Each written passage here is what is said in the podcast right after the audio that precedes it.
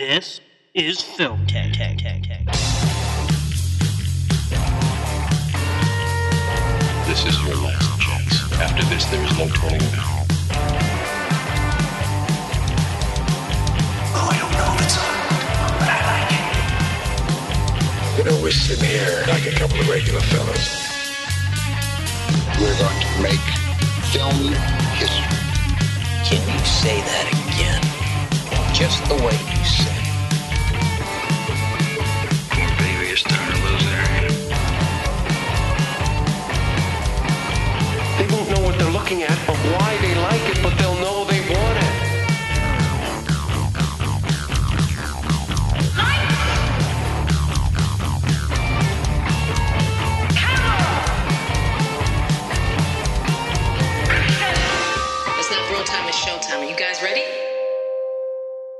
Hello there again, everyone, and welcome in to actually episode 210 this time, as I mistakenly said episode 210 in front of the Parasite episode, and that in fact was episode 209, and I have now taken care of that error. It's okay, we forgive you.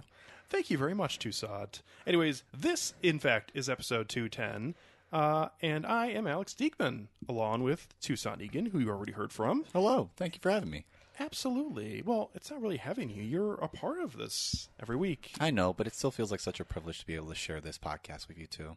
Oh, it's getting to be that time of year when Yeah. the feelings come out. Yeah. Nick Cheney, as always, Hello here as there. well. Hi. Uh, most of the time. Uh, Almost every episode. every episode except for the baseball episode. Okay. Not that I'm counting. um, I just want to say, since you're offering corrections, I will very quickly offer corrections for things I've said. Uh, Oh, boy. In the last Get out the notepad. month of episodes. Okay. First of all, I don't think white people have it bad. Uh, second of all, doing? um, what s- happened when I was gone? Oh boy, oh man. it's I still so haven't heard those weird what I. They're not will up say yet. and what I will not say when there is a black man in the room or not. It's, Oh my god, Nick. it's like you're my moral conscience. You can't leave me. yeah, I'm like Jiminy Cricket.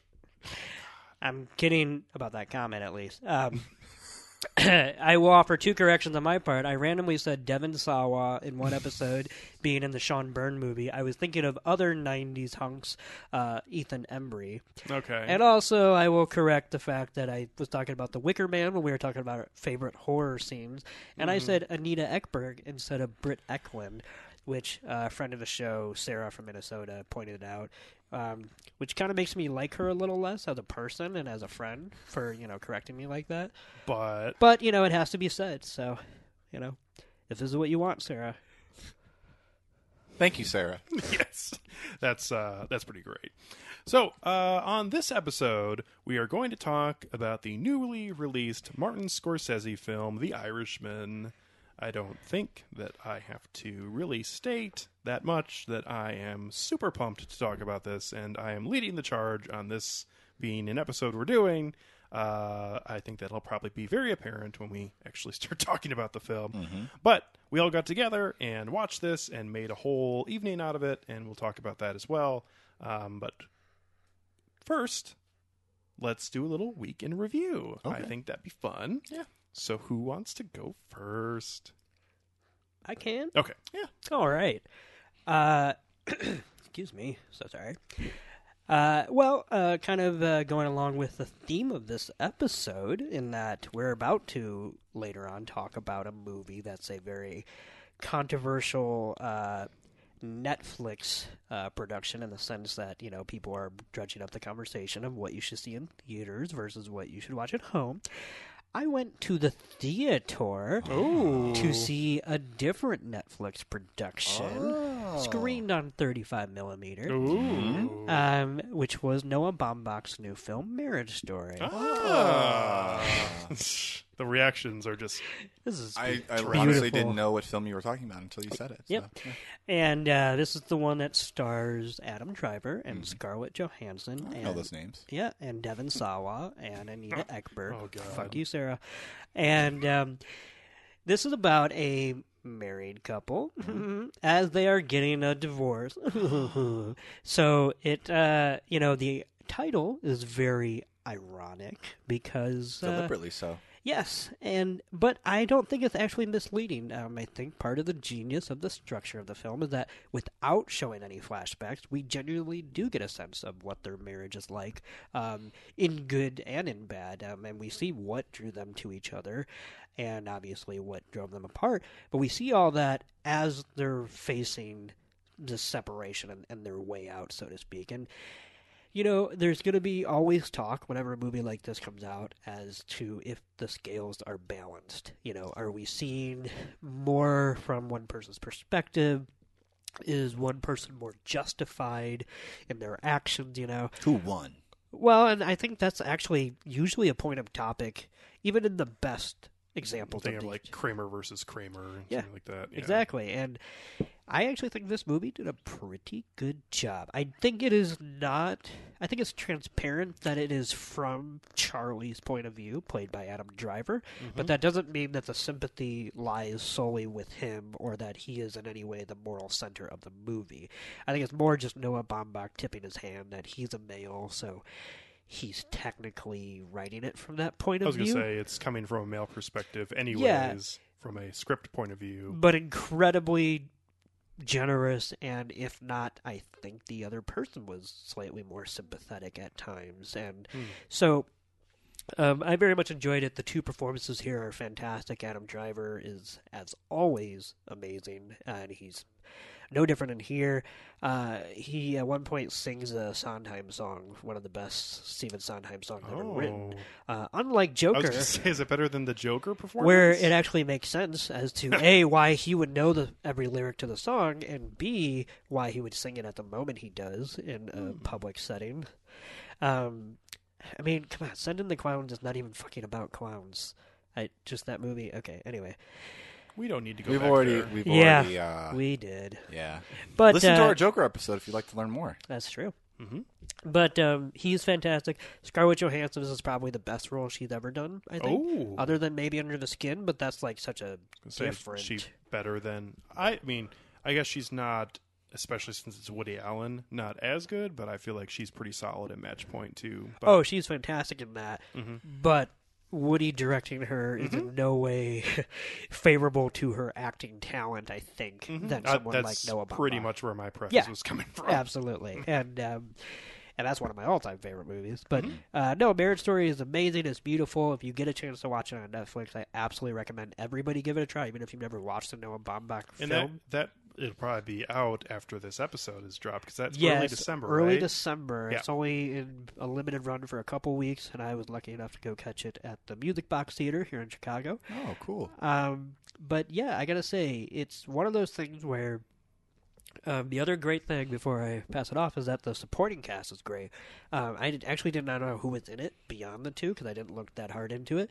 But the lawyers, there are three lawyers that crop up at various points, are all, and they're probably the only other important characters in this hmm. story because that's literally the whole structure of the movie is the ongoing kind of legal mediation between these two people and how that system completely dehumanizes both people and both parties at the table while also threatens to undermine what good that was shared in a marriage. You know what I mean? It's basically threatens to rewrite the narrative in a way that is not fair to either person, and it's a very ugly system. And um, while maybe necessary from a one-sided point of view, uh, you know, there's got to be a better way, and until we find it, it's just going to break a lot of people, and uh, a lot of therapy bills are going to be needed, I think, even when two people have the best intentions at heart. Uh, but the three lawyers, really quick, are played uh, by, in order of like screen time, most to least, uh, Laura Dern, who's fantastic in here. She's probably the funniest character in the movie because she kind of has this very feminist, empowered swagger to her that totally owns any room she's in, but also goes a little overboard in some scenes. When even uh, Nicole is like, "I don't know that I consider Charlie to be that bad," and she and she's like, "That's not a." You know, a perspective we can have if this is what we're doing. You know, whatever. Um, and So then- is she? Because here's the thing, and Yeah. I, I'm guessing that maybe from the way you're explaining her character, this becomes a thing. But in terms of lawyers muddying the waters, Oh. trying to push their uh, uh, bottom line up a bit. Oh, absolutely. Yeah. That is pretty much what you know. A lot of what's happening at the worst of these two people uh, happens when they're silent at the table. You know, and the lawyers are taking secondhand accounts Hmm. from the people, which are technical, technically true stories. But are But- missing any context of a real life humanity Spinning lived within, yeah. Yeah. Um, and uh, and so uh, uh, Adam Driver's uh, Charlie's lawyers are there's two of them that he goes to meet. One is played by Ray Liotta, Oh. which I haven't seen in forever, and he's fantastic in this. He has not skipped a beat, and he's the very cutthroat uh, male lawyer. But before he goes to him, he does meet with a very grandfatherly and just too nice lawyer played by Alan Alda, and he's fantastic too. He has maybe one of the funniest lines of the whole movie when Charlie's like talking to him, and they're not doing very well during one of the uh, mediation meetings, and so they take a sidebar, and he's like, and Alan Alda goes, you know, if I was defending you, and Charlie's like, you are defending me.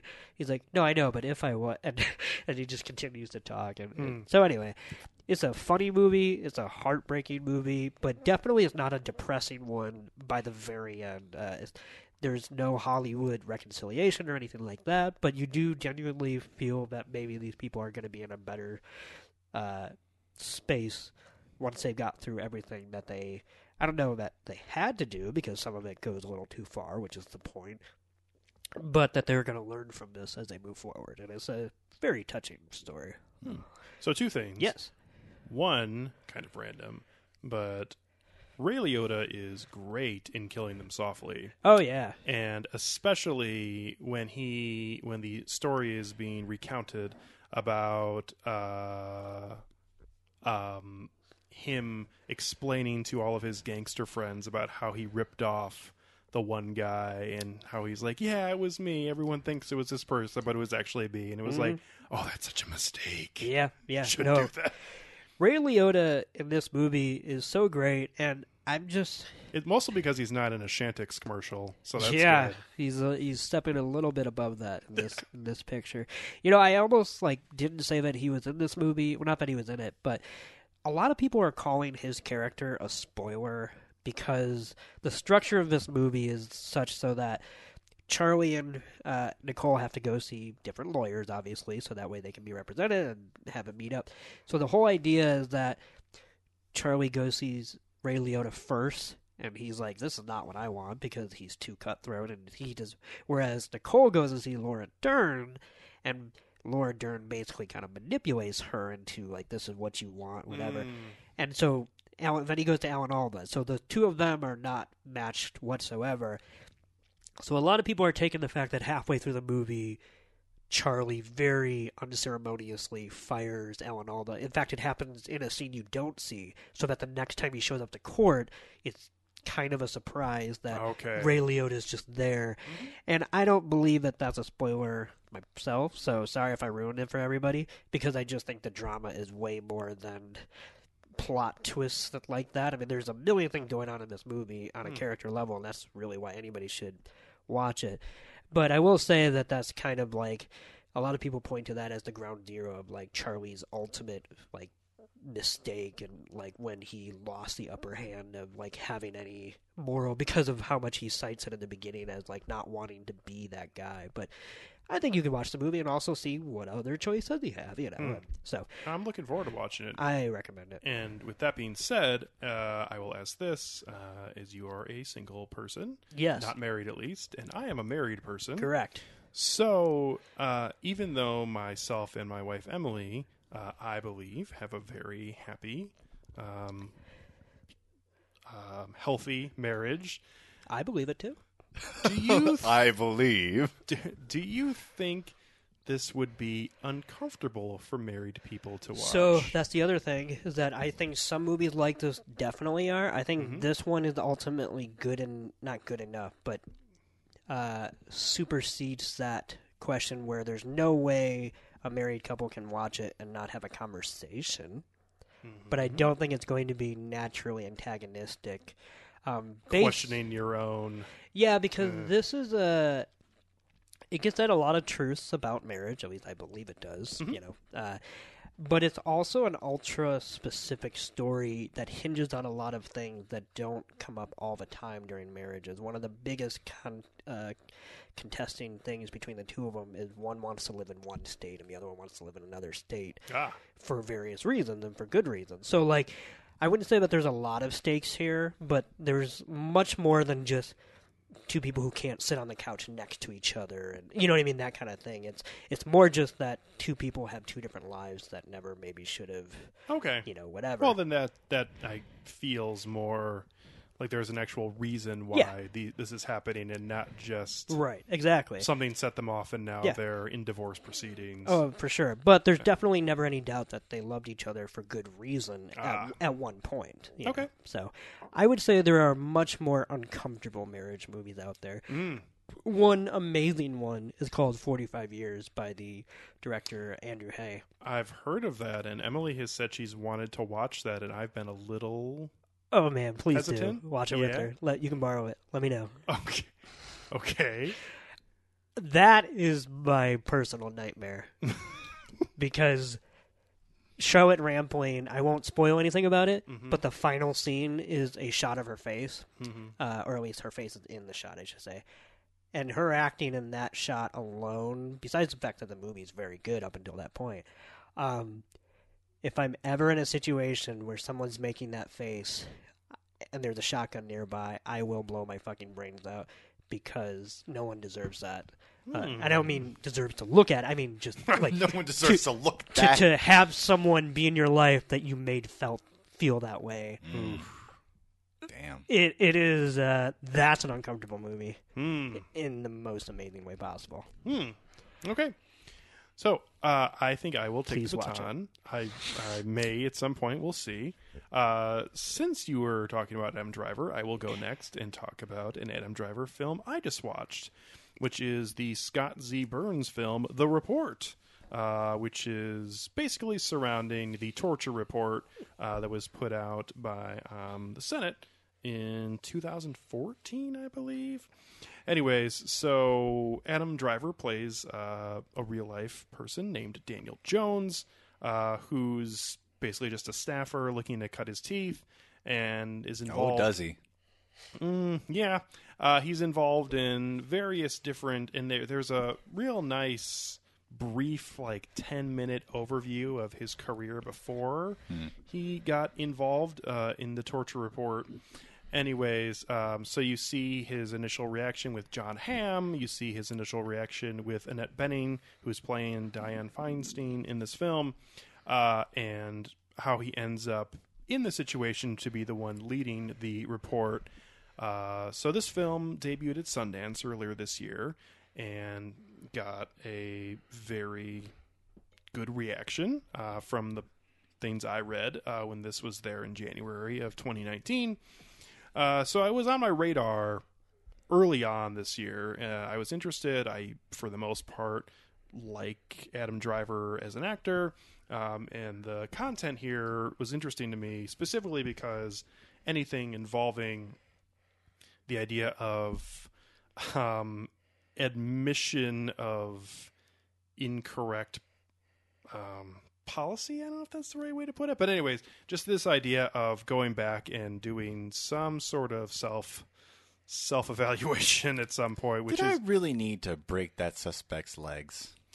well, I, I, especially in this because the idea of the government being run like a business is really, especially in this era of how businesses are run, is just so horrifying. Yeah. Um, the idea of well, we only want positive energy. Everybody is on the same page.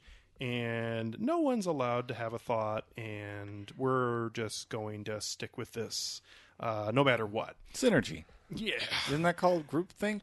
um, Isn't that what led to the Challenger explosion? that's one way to look at it, Toussaint. Some people would call it I would say that is- loyalty. that is the way to look at it. So, anyways, this film basically just outlines him and his basically involvement with the torture report, and as it is called in the film, the actual title of the film is The Report. as the, The redacted, redacted report. torture uh, from the actual title is actually pretty good and pretty effective, I think.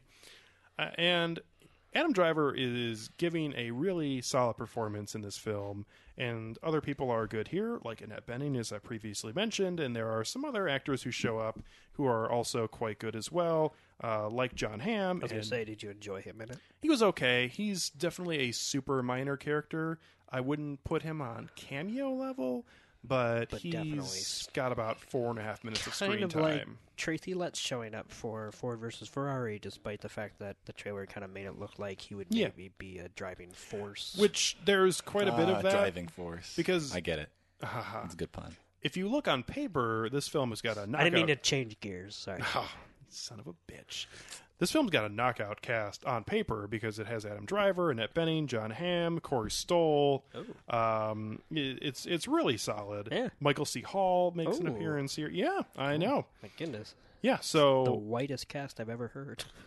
well, there's a lot of like white people in No, Washington. just all those people just I don't know, for some weird reason strike me as like looks wise as like just the most bland white Mm-hmm. people ever, and they're all very talented yeah, actors. but- but so that- to, just What? have to couch that They're all both talented. They're all very talented and also very, very, very pale, almost translucent. They you might are say. gorgeous because they're in Hollywood, so they'd have to be, and they are very talented people. So I don't really mind uh, saying that they are weird amalgams of what "quote unquote" white people look like. But they are. they are in fact white. So yes, I uh, decided to make use of my Amazon Prime subscription and watch this film Yeah. as it is now there, so you can see Adam Driver films on two streaming services in December, which Um, is great. That's where we're at. Glad you brought that up because I was under the impression, as I told you earlier, but that wasn't coming out until like mid-December or something. Okay. So I'm probably gonna go watch it this weekend. No, okay. Uh, so I I was a fan. Uh, the structure of the film, uh, when we start in events that have happened in the past, um, Adam Driver really has access to emails and documents, but he can't actually physically talk with anybody because that is off limits. But anything that's happened in the past is okay. Although there are some things that are kept from him and some things that end up arriving to him that it gets all into the idea of ethical is this able to be used in the report? Should this be used in it? Could this stand up in a court of law? Yada, yada, yada. Um, which all to me is very intriguing uh, in terms of this idea of almost him having the burden of proof to prove everything that has happened with the Central Intelligence Association, or what is it? That's what CIA stands for, right? I don't remember what the A is. Central, yeah, yeah, Central Intelligence Agency. Agency. There Yeah. it is, not association. Yeah. Might as well be. Anyways, Yeah. so it, it just a he's got the decks pretty much stacked against him as he's doing this almost self-grading of what happened uh, in all of the events that uh, came after 9/11. Um, and also, this film asks a lot of very interesting questions and has answers for them as well. So, uh, if you're against a film that picks a lane in terms of how it feels about its subject matter, then maybe this isn't the one for you. Um, I thought it was fascinating because I am on the side of what this film is trying to say. And at the same time, um, the idea of going through the structure early on in this film where he is reading these documents and then you actually just go straight into the events as they are transpiring uh, that he's reading about. So you're seeing the torture, you're seeing a lot of the decisions being made by heads of the CIA and the people who were involved in these enhanced interrogations that were happening. Um, and the idea that and I think this is one of the most important parts of the film that people taking advantage of other people when it comes to wartime possibilities of well this works because we're scientists and that being like oh that sounds great. They're scientists. Mm-hmm. They said it works. Yeah, And which the- is funny because when scientists say climate change, well it, it's all in the eye have the beholder right oh yeah, whatever they say something that they want to hear, it's okay. Um, I, I think the most important part of this for me, and something that is made very apparent in the film, but I find just fascinating, uh, is the idea of uh, a group of people being their own overseers is so concerning. That's how this happens. I mean, it, just the idea of well, we're, we can deliver these results, and also we're going to deliver all of the oversight for our, our own findings. And the fact that nobody really had any questions about that is so frightening. Um, but it's all in the idea of, well, do you want to catch Osama bin Laden or not? Uh, and then the other question about this, you know, because the ethics of torture and of it being worthwhile and necessary um, is definitely there throughout this film and is a big part of the first I don't know hour or so. But this film really uh, gets gets at me and really became what it was when the film started to ask the question about okay if that one group answers the question and says oh we're sorry about this we did this um, and this happened but it also led to the capture of Osama bin Laden and other terrorists, but it actually didn't. Uh, that's a really bad place to be. And also, too, um, uh, I mentioned to you earlier, both of you guys earlier, about how I saw some similarities between this and another great film uh, called Spotlight. Uh, but the idea of saying, "Oh, there were some bad apples, but we took care of them. This is not a systemic problem. This is down to the people who are actually doing it." Uh, that is a, such a dangerous. It's spot. funny how it always comes out to shake out like that, right? It's not systemic, no. Yeah, well, it's funny too because I, and I feel like without having even seen the movie, uh, that's even more erroneous in a situation like this than um, a situation like the Catholic Church, where that was definitely a fucked up situation. But like, I don't think the Pope went around telling people to be a pedophile. they were just completely okay with it. Um, but the idea of bureaucracy and military is to follow orders. So the idea that anybody can act of their own accord in that kind of a system is insane. So Yeah, um, and the idea of it, and I think it is important to remember, uh, and, and not because I think that anything that happens in this film is right or should have happened or anything like that. Um, but I feel like in the months following 9 11, uh, it's very important to remember that people were all in on whatever gets the job done, we're good with it.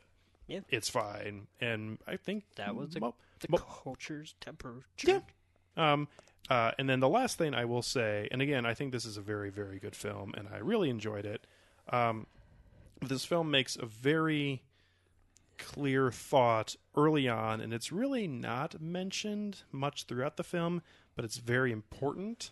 Um, that basically, in its attempts to have these enhanced interrogation methods, it's very possible that they just were delaying actually acquiring real evidence Yeah. that could have led to the capture or killing of Osama bin Laden or other terrorists because they spent so much time listening to this bad logic about wanting to that they're not actually asking the right questions or even talking to the right people um, and a lot of it is because the cia uh, felt really embarrassed that they had the information on 9-11 and did nothing with it so they didn't want to fuck up again and by doing so they fucked up even worse so yeah and again this is a film that is coming from a very slanted perspective, I would say. So I would not necessarily take every action that happens in this film as total 100% truth. Uh, but at the same time, it's definitely a truth I pretty much believe in too. So Yeah. yeah, it's Can I very good. say two things really quickly Yes. Mm-hmm. about the report, a movie I've never seen? um, one, Do you plan on seeing it? uh, I do for sure. Uh, one, I love how it's uh, written, directed by S- Scott Z. Burns, right? And He's, he's a, Steven Soderbergh disciple. He is, and I and I love their relationship together. They he wrote The Informant for him and some others like Side Effects or whatever. And I love how before this came out, it certainly sounded like The Informant, not the quirky comedy, but the kind of weird digging into a thing, bureaucratic. Uh, drama, so to speak. It's certainly a much different tone than you For sure. but I love how, um, after that being one of my all time favorite movies and one of the best writer director collaboration, whatever, I love how 2019 comes along and he also wrote The Laundromat that Steven Soderbergh directed this year. And I feel like Steven approached him because it's been at least a couple of years since they worked on a movie together. And was like, "Hey Scott, have you uh, you got any scripts lying around?" And he, he was like writing the report, and he kind of looked and panicked, like, uh, yeah, I've got the the laundromat. It's about the Panama Papers, and then just like put the script for the report like in the drawer. I'm keeping this one for myself. Yeah, because the laundromat was shit, and I say that as someone who very much loves Steven Soderbergh.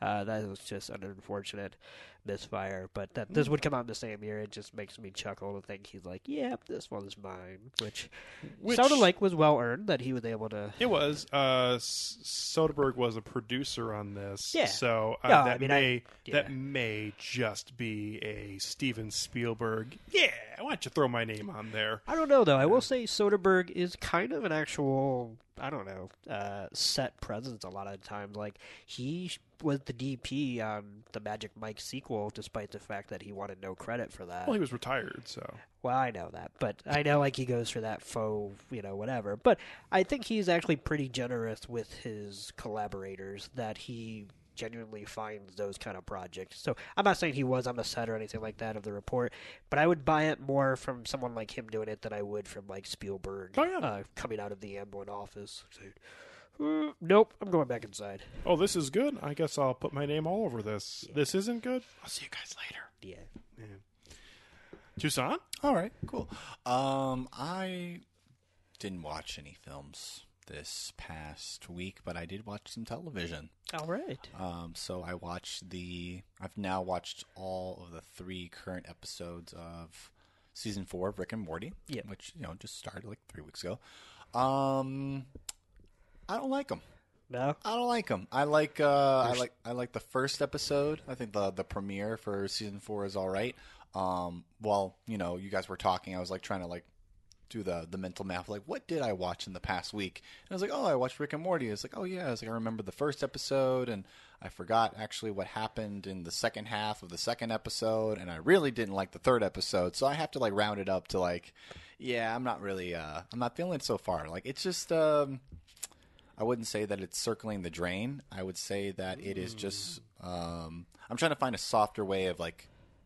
Of, of making that point because I don't think it's as bad as that implies. It's Yeah, I going in the wrong I, direction. I don't think I think No? I think that um, Diminishing returns. it might be diminishing returns. I feel like this is like the second episode uh, was all about re-emphasizing how lonely and shitty of a person Rick is, right? But And they've never done an episode like that. Yes, they have. That Yes, was a they've, they've done they've done that a couple of times, and, and and it comes to such a point now that like you know you can only mine so much pathos out of this character and try to like play this balancing act of them just being like this charismatic asshole versus being like them in their inner life being just like so just awful to themselves overall. As awful as they are to other people, they're even more awful to themselves. And it's just like at some point, this has to come to a head where we actually learn what happened to this particular character that made them this way. And I feel like that's going to be a turning point for the series, not just in sort of like justifying how much they are laying into this particular thread, but also how will this show then work as a comedy if we actually get to that point, that necessary point that we have to get, get to, like how will the dynamic between those two characters change because they're both voiced by Justin Roiland, and it's all about sort of the the comedic sort of like repartee of these two sort of clashing personalities. Now, obviously, like Morty's character has matured a lot from the the first season and has stopped being such a punching bag for Rick's character and has actually become more worldly and more jaded and and more self assured, and that's and that's been really interesting. Um, Um, but from what I understand, I mean, I've seen the first Right, right, yeah. season and a half. Okay, I've seen, yeah. I stopped midway through season two. season three is good. My problem with Rick and Morty in general was that I actually liked season one, so I don't think it's like a bad show or anything Yeah, like season that. one's like But there. I once I got to the second season, and he was Dan Harmon as a writer was already repeating himself and doing sequels to which I know he did in Community, and I love Community. Are you talking about interdimensional television? Yeah. something. Yeah, that's that's actually one of the weakest episodes of the. But it told me that I thought that, that was the direction of the show in general when it comes to both comedy and drama. That maybe they were gonna. I don't know. It was just it because course corrects a little bit Okay. in, in in the third season. I'm just sort of like let down by these initial episodes because one, the entire season is supposed to be ten episodes. Um, they're only airing like five episodes because apparently they don't have the other half like ready yet. They're they're it's like a rolling start where there's going to be like the later episodes and half, and it's sort of already promised for the fact that they were renewed for like 70 plus episodes like at the end of like season three. So in theory, there should be shorter and shorter increments of time between like these episodes being written, how they're produced and airing and stuff like that. It's just um there's there's there's the question of like whether this show can actually like last that longevity because I know that it's sort of like coasting. what show can like what what I mean by that is what show can last that long in, in projected. You know what I mean? Like in in projection? uh, Because- I would say that yeah, you can't really like you you can't should solve never for that. put that on any show. But animated television has done that before. Like I in the guess case of Simpsons like just, the Simpsons just keeps getting renewed, but they're they're not they're not they don't have like a ten year contract or something like that. I'm that. not talking about The Simpsons. I'm talking Oh. about Futurama. I think Futurama actually like But from the second season, they didn't get. They had to keep fighting to stay on the air. Right, yeah. And usually that fuels creativity. I don't necessarily buy the idea that giving Dan Harmon and Justin Roiland carte blanche, pretty much a- to like oh, you've got seventy episodes to do.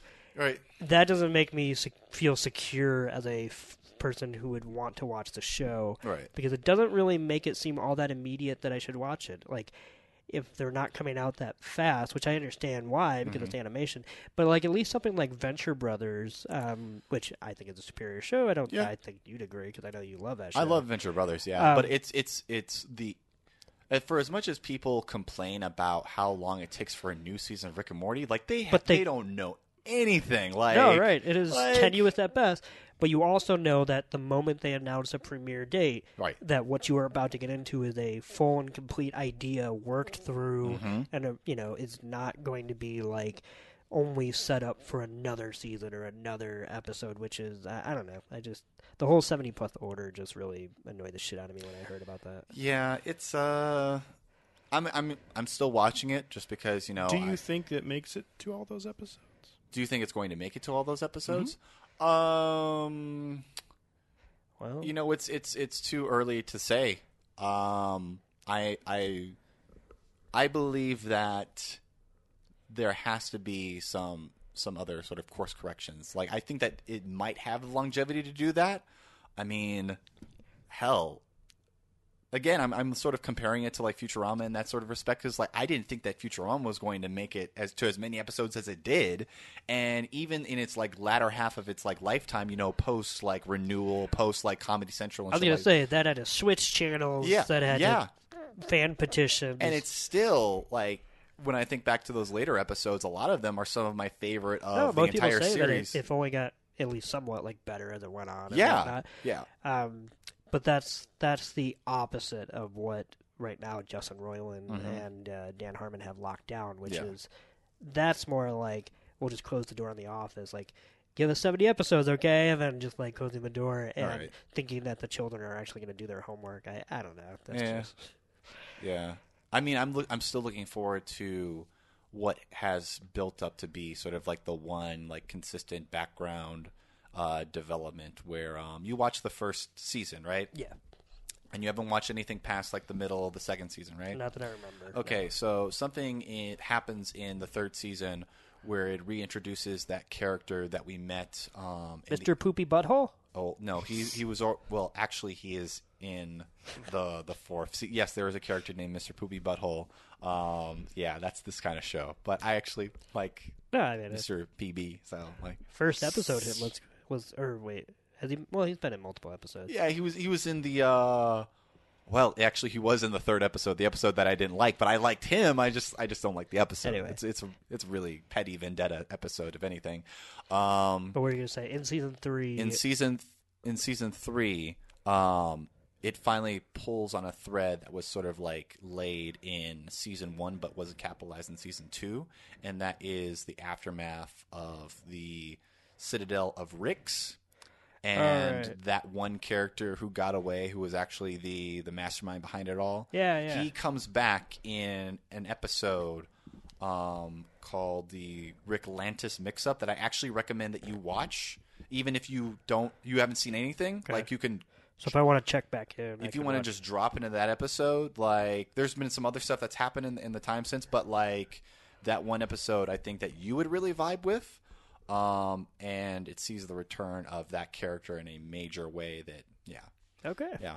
That I, I would will- I would I love give that a I would love to see built on like in later things because I think that's like we we now have an actual antagonist in Rick and Morty that I feel like would be really interesting. Interesting. Um, also, on top of that, not trying to monopolize this, but I also um, I watched the recent episode of Watchmen. oh, Yeah, which I am. We, we, we just got through the sixth episode in Yep, yep. terms of live. What was it? Interval. Uh, this extraordinary being. This extraordinary being, yeah. Yeah. And uh, it was extraordinary. So, because we're a movie podcast and not first and foremost a TV podcast, should Yeah. we just say right now we're not going to talk about it for super long, Mm-hmm. but there are going to be spoilers for that episode for the next five minutes, or are we? Yeah. good? Okay. Yeah. So No, just I think- because I think I think we're good with that. So we don't normally give spoiler warnings, but we don't also normally talk about. And Do we want to talk about Well- like what we're planning on doing after you know? yeah, yeah, we can tease that out. yeah. Real quick though, I will say that we will have the timestamp uh, of Oh, yeah. when the film review will start. So if you at this point do not want to hear anything about Watchmen, you can just scoot ahead. to it. Yeah. Um, and before we even start that, Mm-hmm. the spoilers, I think we can all agree that this was a great episode of television. Yeah, it So was. just give a preview in case you're not caught up and or you're on the fence about Watchmen. Yeah. We definitely all recommend it. Yeah, I, de- I definitely recommend And- the episode. As like we have in the past, as Toussaint was getting at uh, a minute ago or so, we are planning on doing an episode on this season of television, uh, especially since there are at least at this point no plans for another season. So, if anything, uh, this may continue on with somebody other than um, Damon Lindelof being the main driving force, but it mostly will probably be an anthology type series if there is a continuation on. So, Absolutely. Toussaint, please. So, sort of to give like a brief overview um, of the show and of the significance of this one particular episode, because this is basically the sixth episode in a nine episode run. So we are already well past the the midway point, and now we are getting to a point where now all these pieces of a larger mystery are beginning to coalesce, and now we're entering into prime endgame phase with this um, particular storyline for Watchmen. Um, so we basically learn the identity of who murdered a major character in the the first episode. We know um, the relationship of a person to the main character, like how how exactly they they they relate to them, and what their larger sort of significance within the uh, the history and the canon of Watchmen is, and how just their very existence sort of like reframes an entire legacy of like what spawned the entire uh, phenomenon of mass superheroes in in the world of this show of of, of even the comic too. Um, so, is there anybody else who wants to like bounce off ideas for this? Because like I wouldn't talk a little bit, Uh, but like I will say, um, and if you're somebody out there who has not seen it and doesn't plan on seeing it, is just listening to this for fun. Um, I'm being oblique because I'm trying not to no, like no. yeah. Uh, I'm, I'm, I guess I just want to give a little bit of context that the main theme of this season of television is racism. yeah. Race, and- racism, Is it acceptable? Ah. And uh, a made the very first race? What is it? the very first episode, the first 12 minutes or so, features a, A re- back in time um, review of what happens with one of the characters that we now know is Mm. on the show um, and their. Uh, I just want to say experience in the Tulsa race riots, Yep. and it's actually a factual event, Mm-hmm. and a lot of the actions that happen are, are very much. I think this is an alternate universe. Um, I think it's pretty much accurate.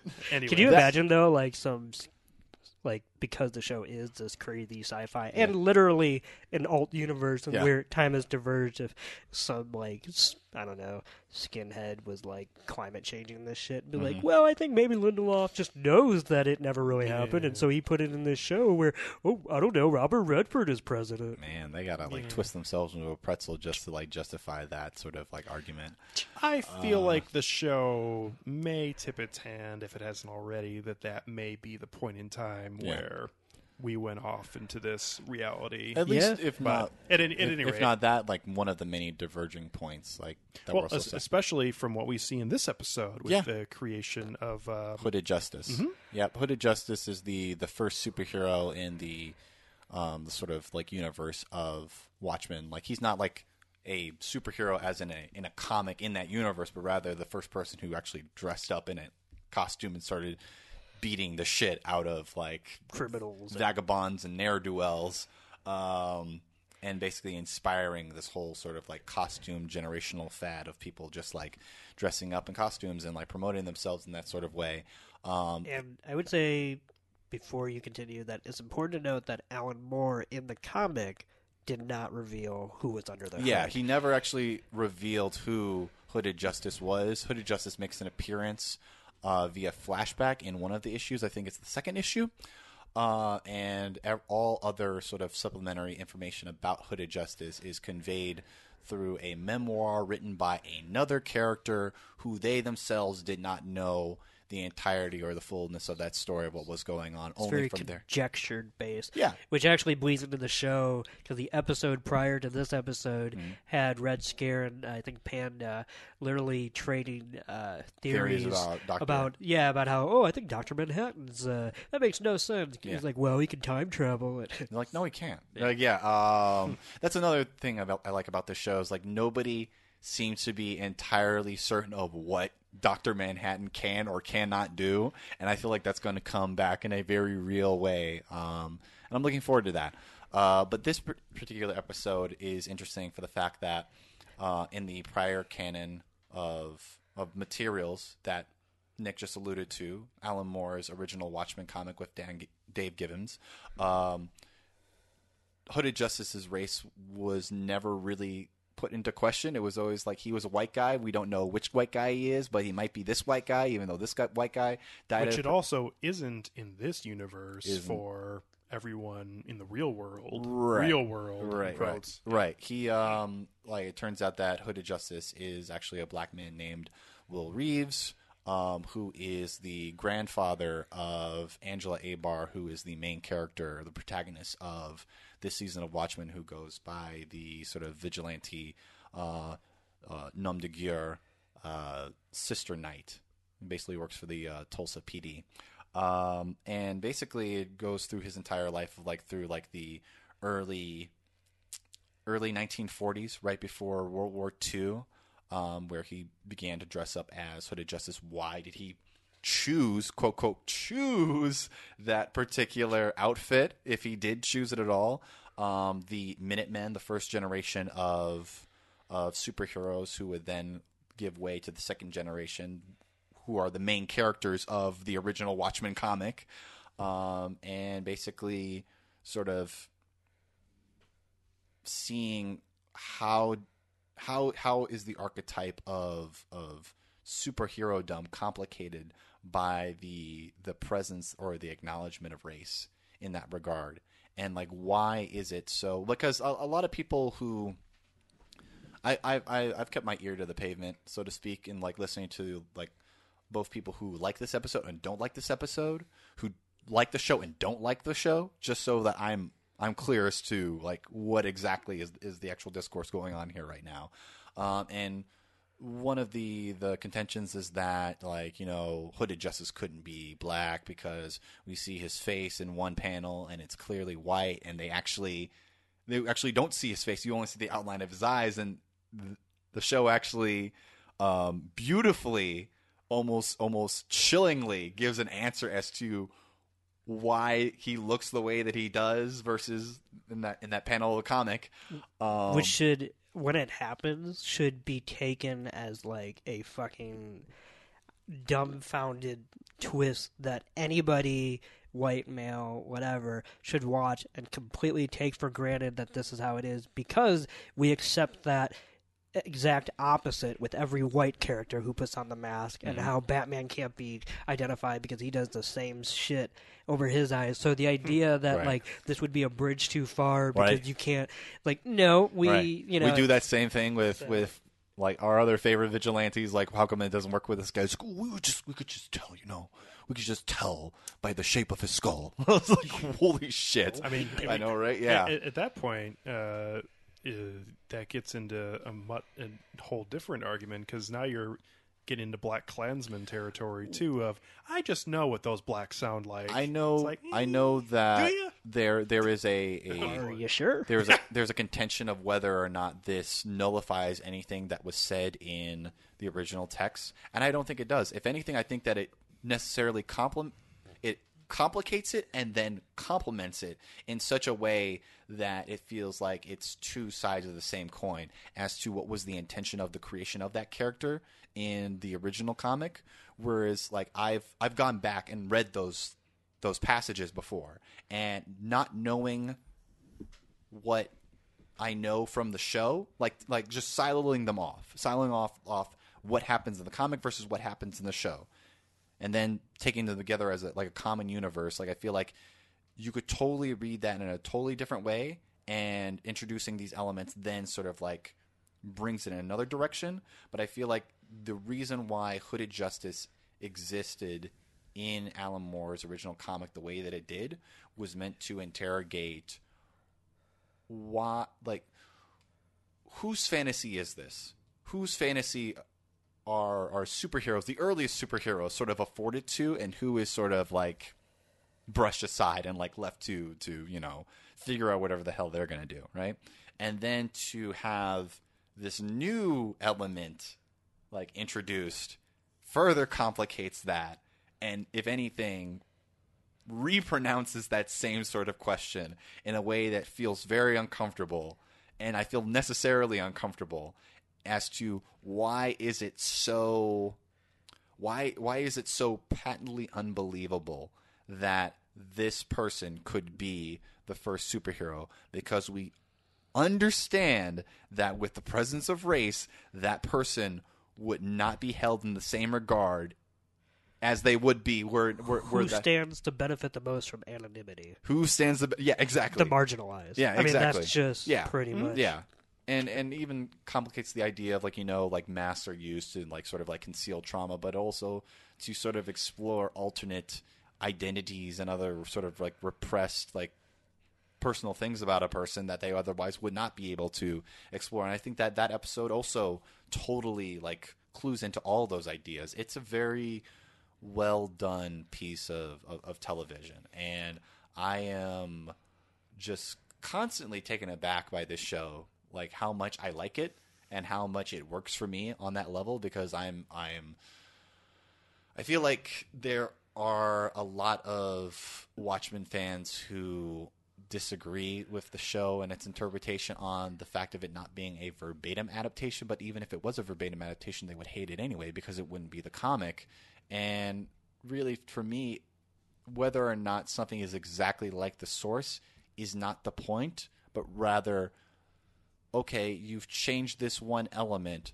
How then does that change the entire text, and how do we like like do we just like gloss over that, or are we actually going to explore that and actually like have a conversation about that? I'm thinking about Ghost in the Shell again. hon- Right. hon- honestly, it's like it's the it's the plug and play shit like that that pisses me off because there it, it's it it's evidence of a entire lack of self awareness and an entire lack of of regard for the actual text and understanding why people like that text and then actually like like prodding and involving the audience to actually like negotiate and talk about it. Well, you also have to. This look- show does does it right.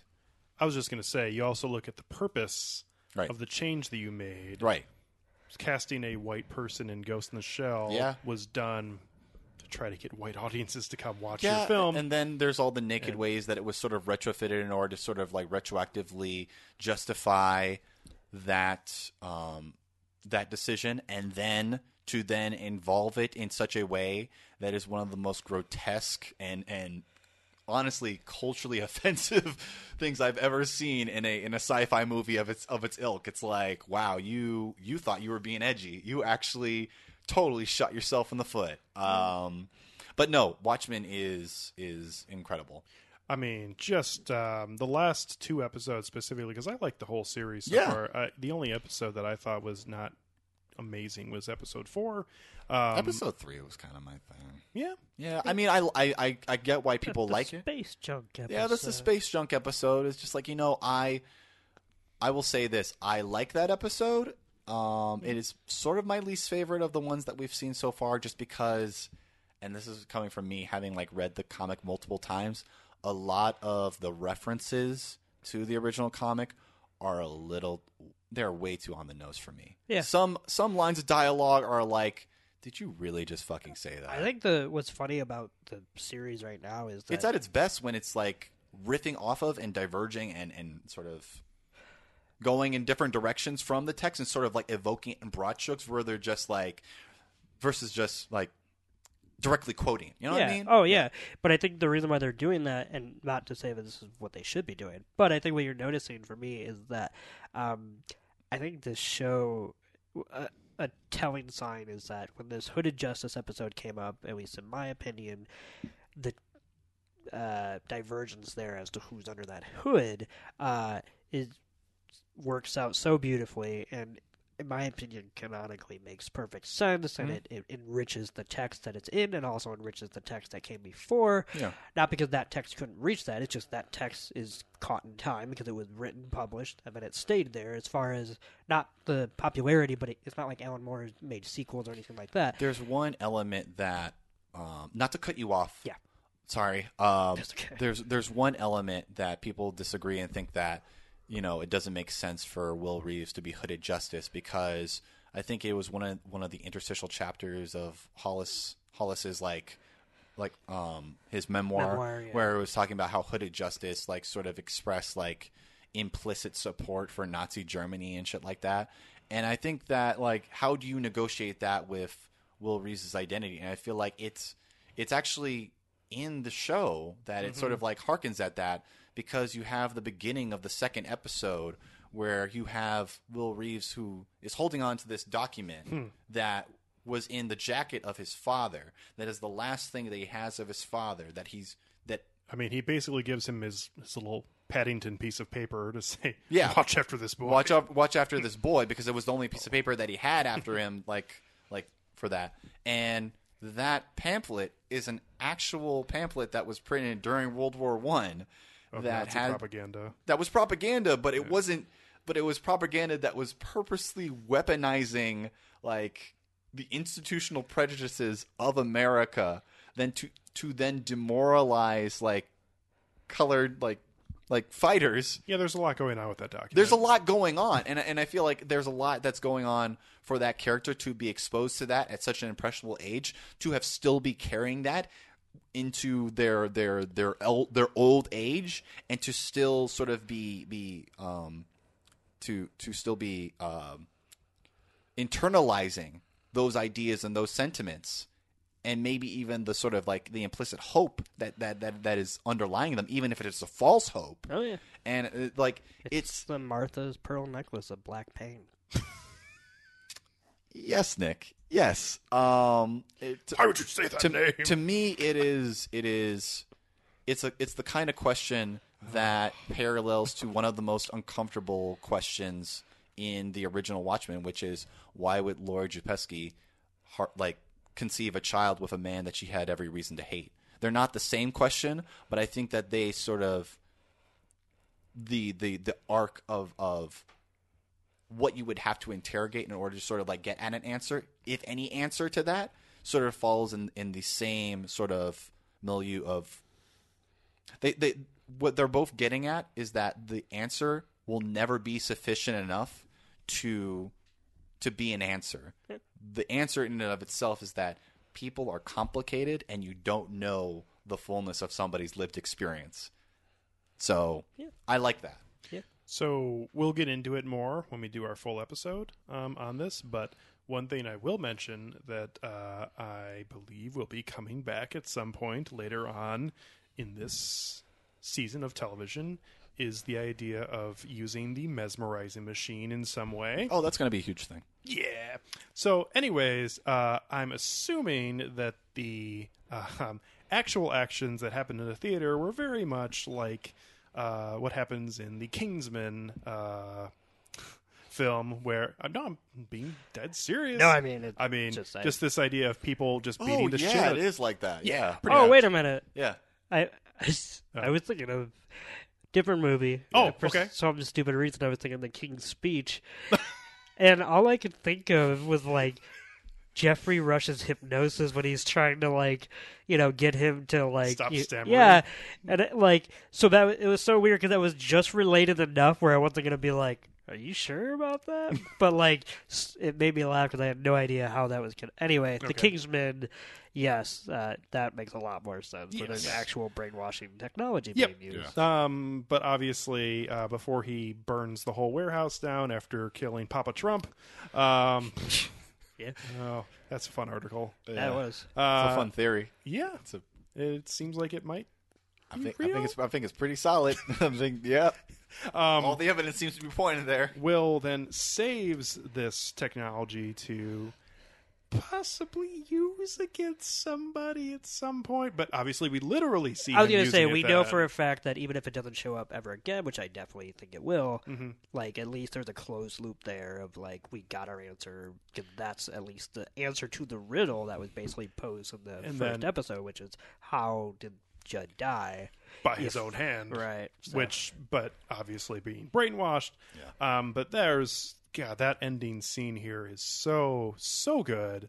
Uh, mostly because he's got his little flashlight that apparently he can just point at him, and that which is He's you had a lot of time to work on that stuff. ah, okay.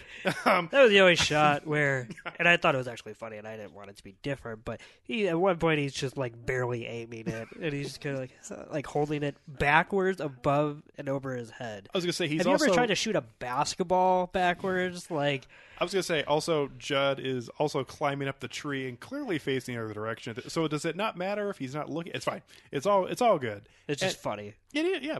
Uh, anyways, right before that, though, when they're having an actual discussion and he's talking about his KKK robe that his grandfather had that he's kept.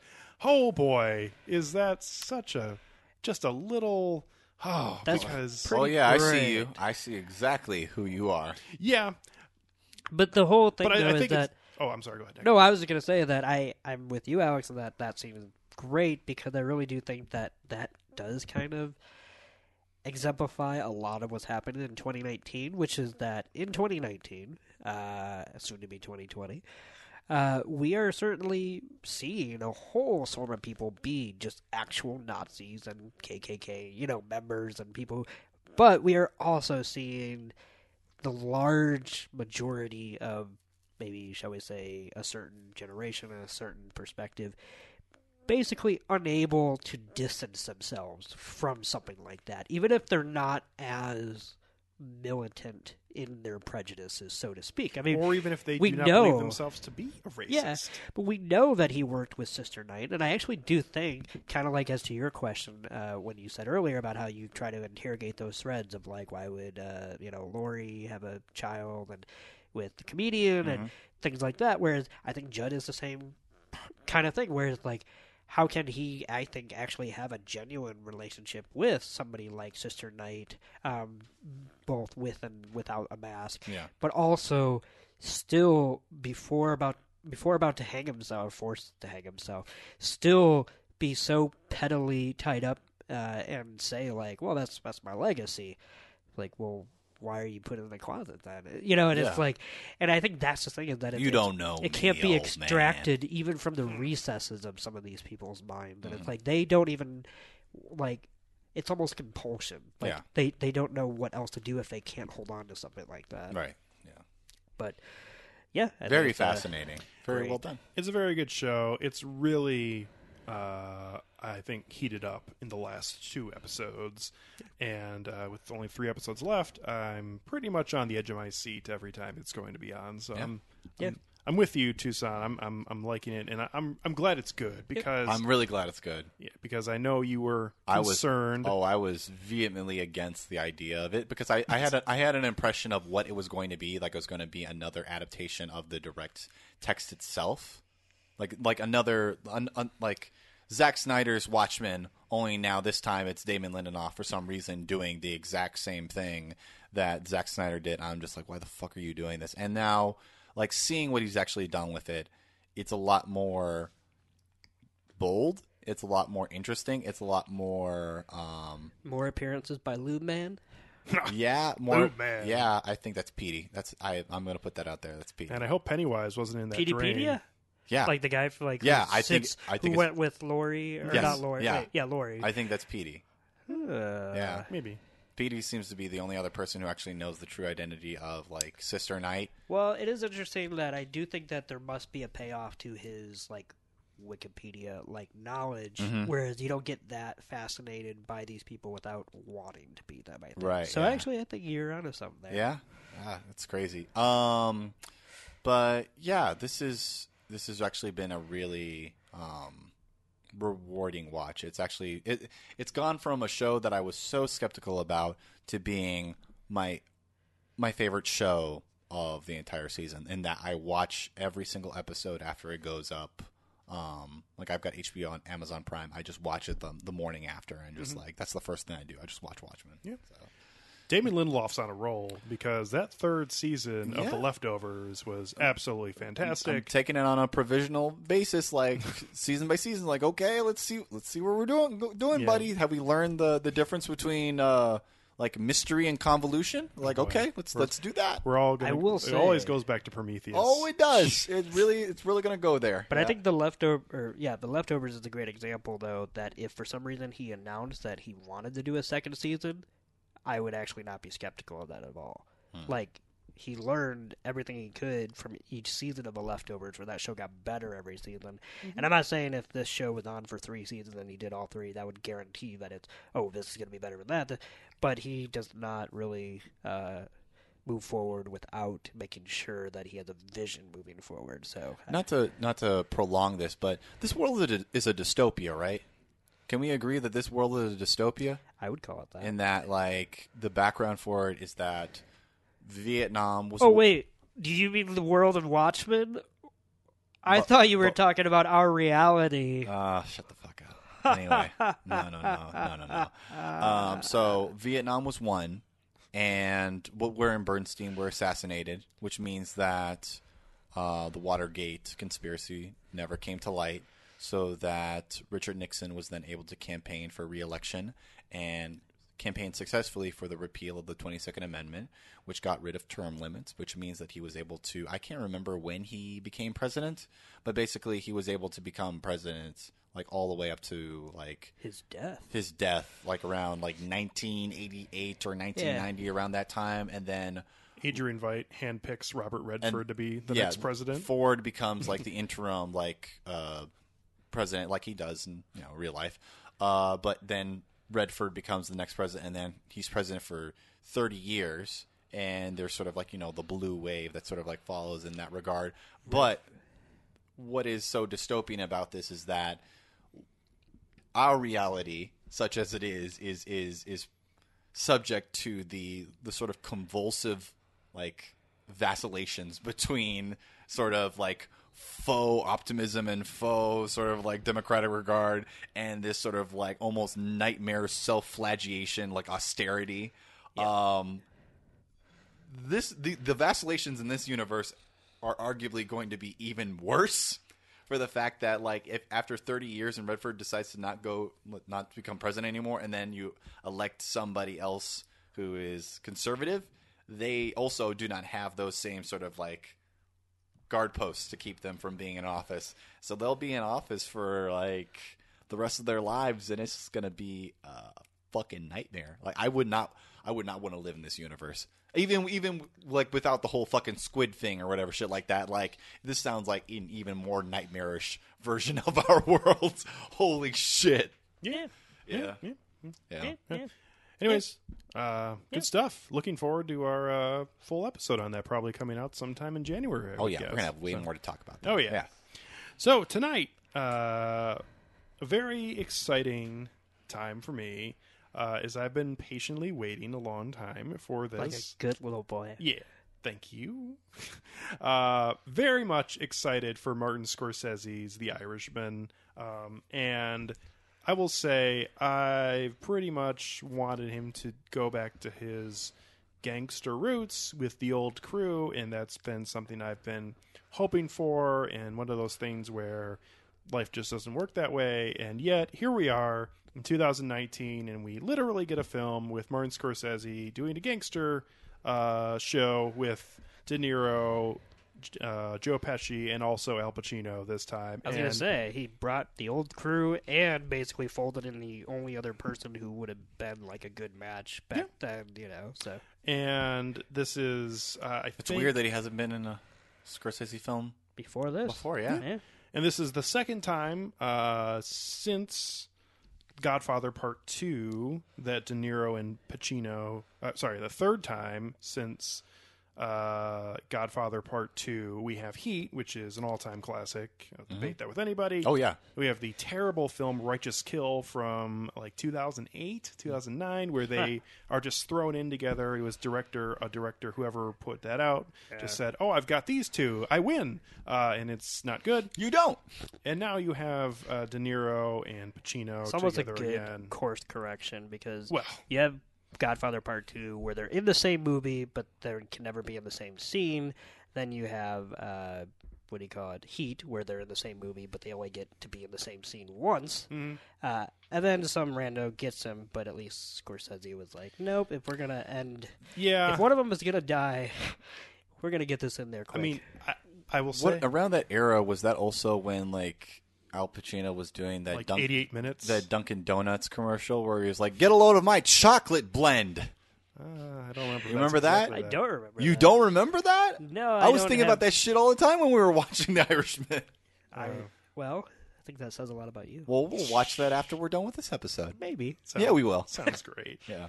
At any rate, um, Casino, is um, anyone who's listened to multiple episodes of this podcast probably know, is my favorite film of all time, and it really doesn't have that much competition for number one. I also absolutely love Goodfellas and also Wolf of Wall Street as well, even though that's less a straight gangster film. Oh, that's a gangster film. Yeah, I mean, that's but it, what gangsters look like. in- White collar gangsters. it, it is White collar private in equity terms gangsters. of But I know what you mean. what Scorsese does with his Mafiosa. yes. Uh, this is more Mafiosa. Not Mafiosa. mafiosa. I like that you knew that joke. Uh, so, anyways, The Irishman, uh, which is three and a half hours, uh, surrounds a mob hitman who recalls his possible involvement with the slaying of Jimmy Hoffa. So, the film stars, as mentioned, De Niro, Pacino, and Joe Pesci, but also has uh, smaller performances from Harvey Keitel, Ray Romano, Bobby Cannavale, Anna Paquin, Stephen Graham, Jack Huston, Jesse Plemons, and there was somebody else here that I wanted to mention. Oh yeah, Jim Norton, who make, randomly shows up as Don Rickles. Yeah. Uh, yes, Action Bronson too. He's a rapper. He's the one who was selling him the coffins. That's why I was Oh, freaking yeah. out when he came on Oh, yeah. on screen. The guy with the big bushy beard. Yeah, I'm like, what the hell is this guy doing here? That's crazy. I got a hundred black coffins. I know that's not the Different same guy. rapper, Different guy, but yeah. it was wrapped in coffins. I know. Yeah, yeah, yeah. So So I'm not racist. uh, before we get into opening remarks, which I believe I will lead on this film, uh, before we do that, Yes. uh, a couple of things I wanted to mention.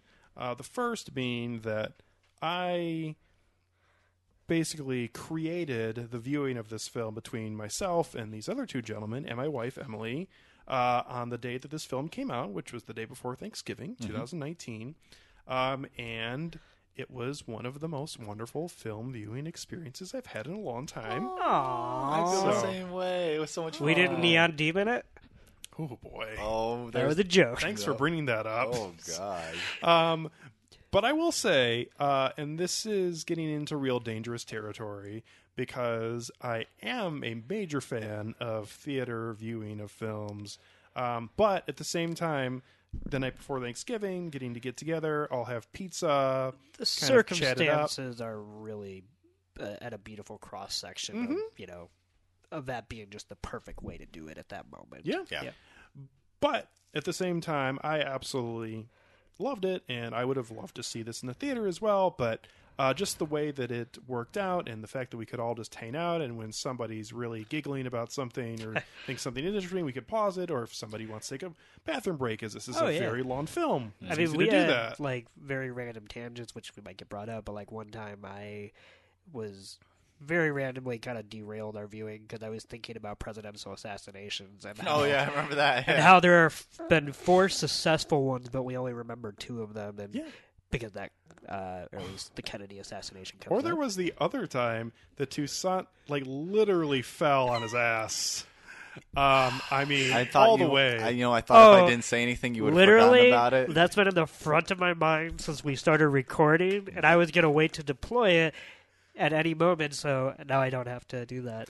yeah, it just was so. Our spirits were high that night, so and yet I was the only one drinking, so that can't be your excuse, Toussaint. And Toussaint just, I don't know if he slipped on a blanket or he I just. didn't slip it was on a just the hardwood floor because it was I- nice it- and clean because like- your house was always beautiful. Yeah. Oh, well, thank you, Emily. We'll It was, appreciate it was that. a very. so. It was kind of a slippery floor, and I was wearing my socks. but here's the And thing: I was trying to turn a So- corner too fast, and then I so- ended up landing on my side. I'm like, sure well, did. this is happening. When And then you function- pretty woman us. when functioning adults fall, It's usually always funny. well, it is, but usually it involves two steps. It involves like Yeah. falling down to your knees or something. And There's then a change in the rest. altitude. Yeah. Where Toussaint somehow found a way to go ex- exactly horizontal and fall all the way down, and it made just the loudest noise. the moment he lost his center of gravity, he just like like a rookie showing up to boot camp on his first day, just hit the deck. And uh, good thing you said something. Yeah, I was when, when you were like, "I'm fine," because I before you said that, I could have seen like, did, are we, is there going to be a pool of blood down there? No, like did he hit his head? fine, I'm fine. No, No, I mean like the moment you said that, I'm like, oh, okay, you just Yeah. went straight down. But Yeah. uh, No, I, I- I mean, I was legitimately concerned that you broke something because it Nah. made a very loud It noise. a- Yeah, yeah. So, Yeah. so we're we We were very happy. Oh yes, Yeah.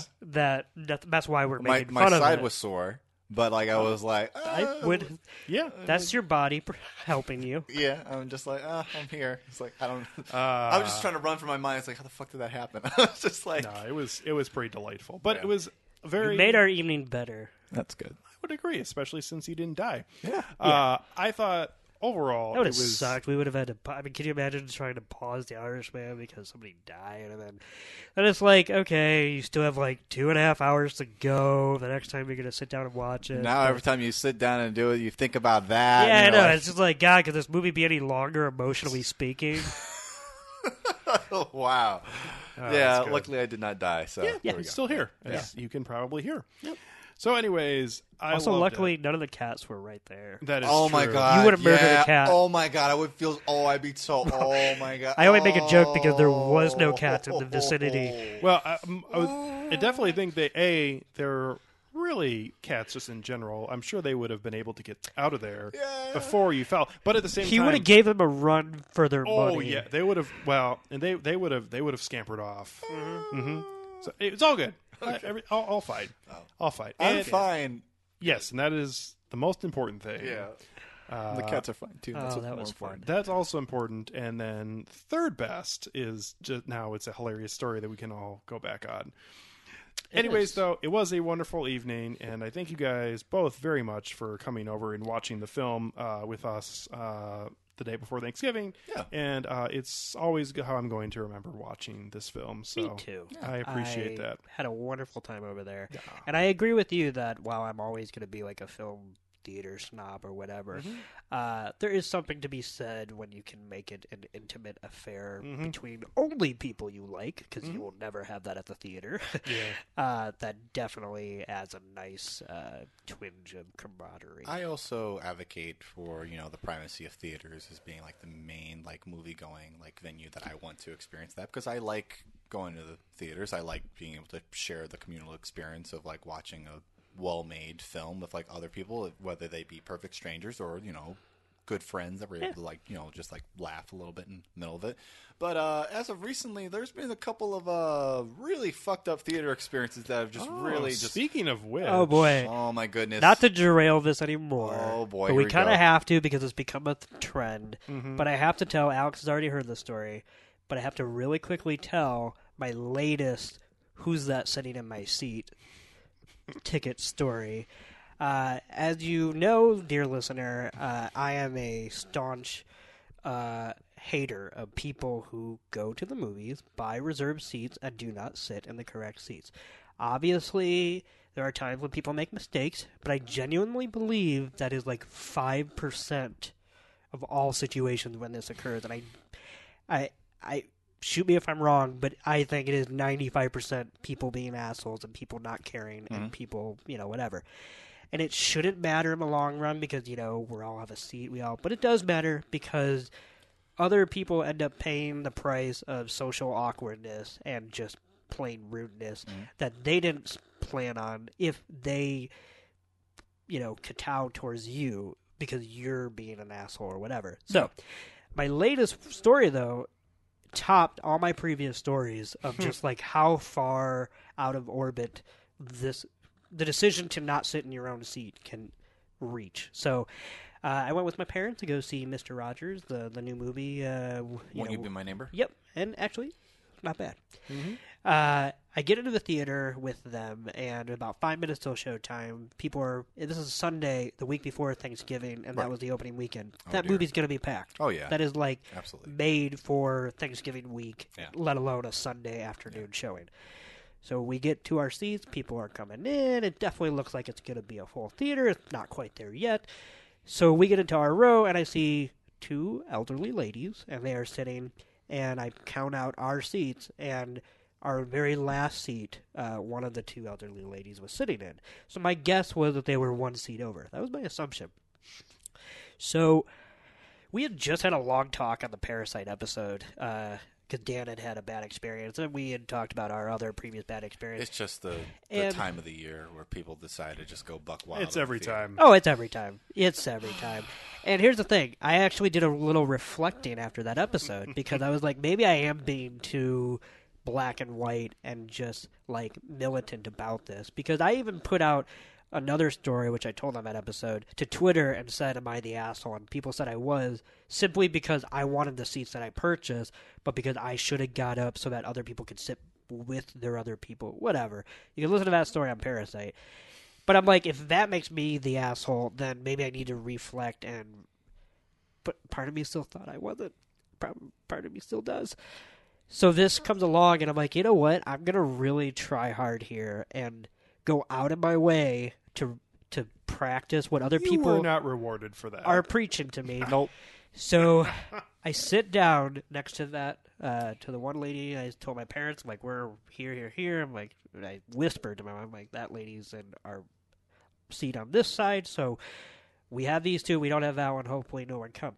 Then I turned around to that lady and her friend, and I said, just so you know, I think you guys are one seat down, so I'm totally fine with sitting here. But if someone does come in and has this seat over here, we probably are going to have to get up and move. Just it's totally.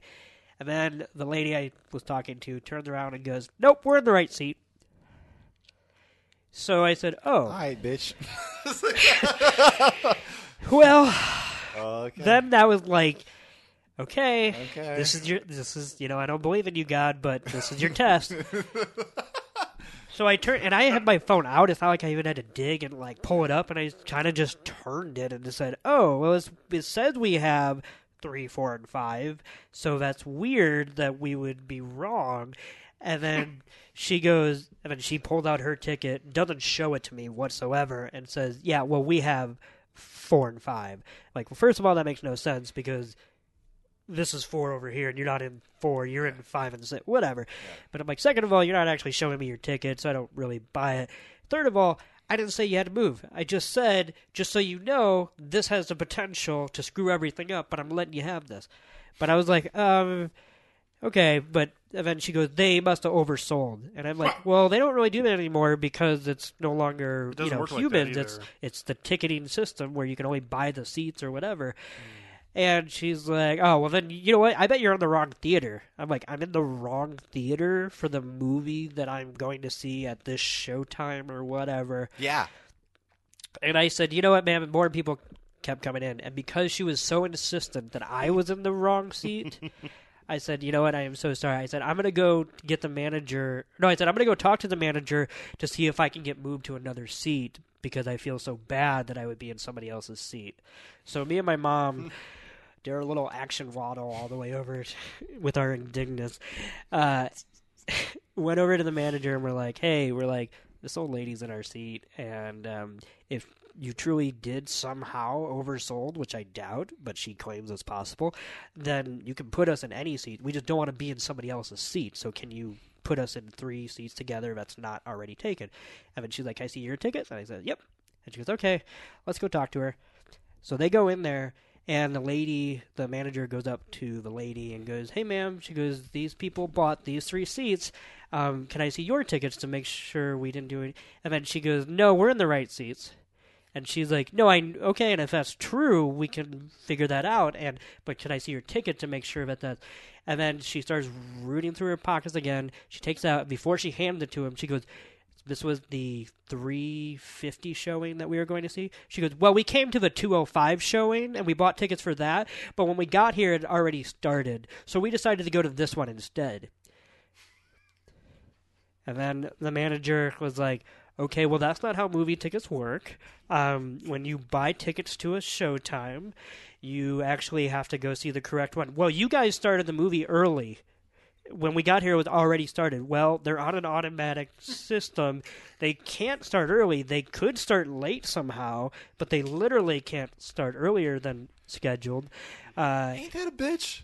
And Ain't she's- that a vicious yeah. person to just like say is like, oh, maybe you came to the wrong showtime. Well, actually, we came for the Yeah. other showtime. I'm just Is like, it- isn't are it you fu- projecting? Isn't Okay. it funny when the story changes? Though? yeah. That's okay. great. And I know this is long winded, but mm-hmm. there's a whole full circle oh, I'm irony sure. to, to all of this. there are to all of your So stories, far, yeah. Nick. So she's like, You live okay. a charmed life.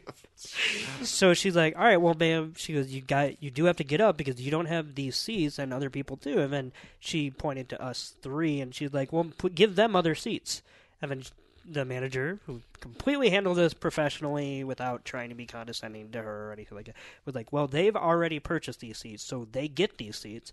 Uh, she goes, "I can for free go exchange your two tickets for two tickets in here, but I have to go see which seats are available, and then I will come back." And she's like, "Well, make them move." And she's like, "Nope, I just said why I can't do that." So they got up. We, me and my mom, practically high fived each other with our eyes, uh, and then sat down in our seats.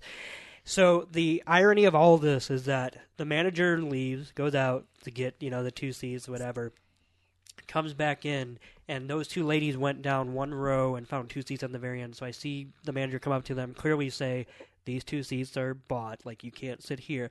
But the two seats that are open are one row back up, which means they now are sitting on the very left of us instead of the very right. Which, if you haven't caught on, means that when I sat next to this lady and I said, Hey, just so you know, if the people that own these seats come and ask us to move, we're going to have to move.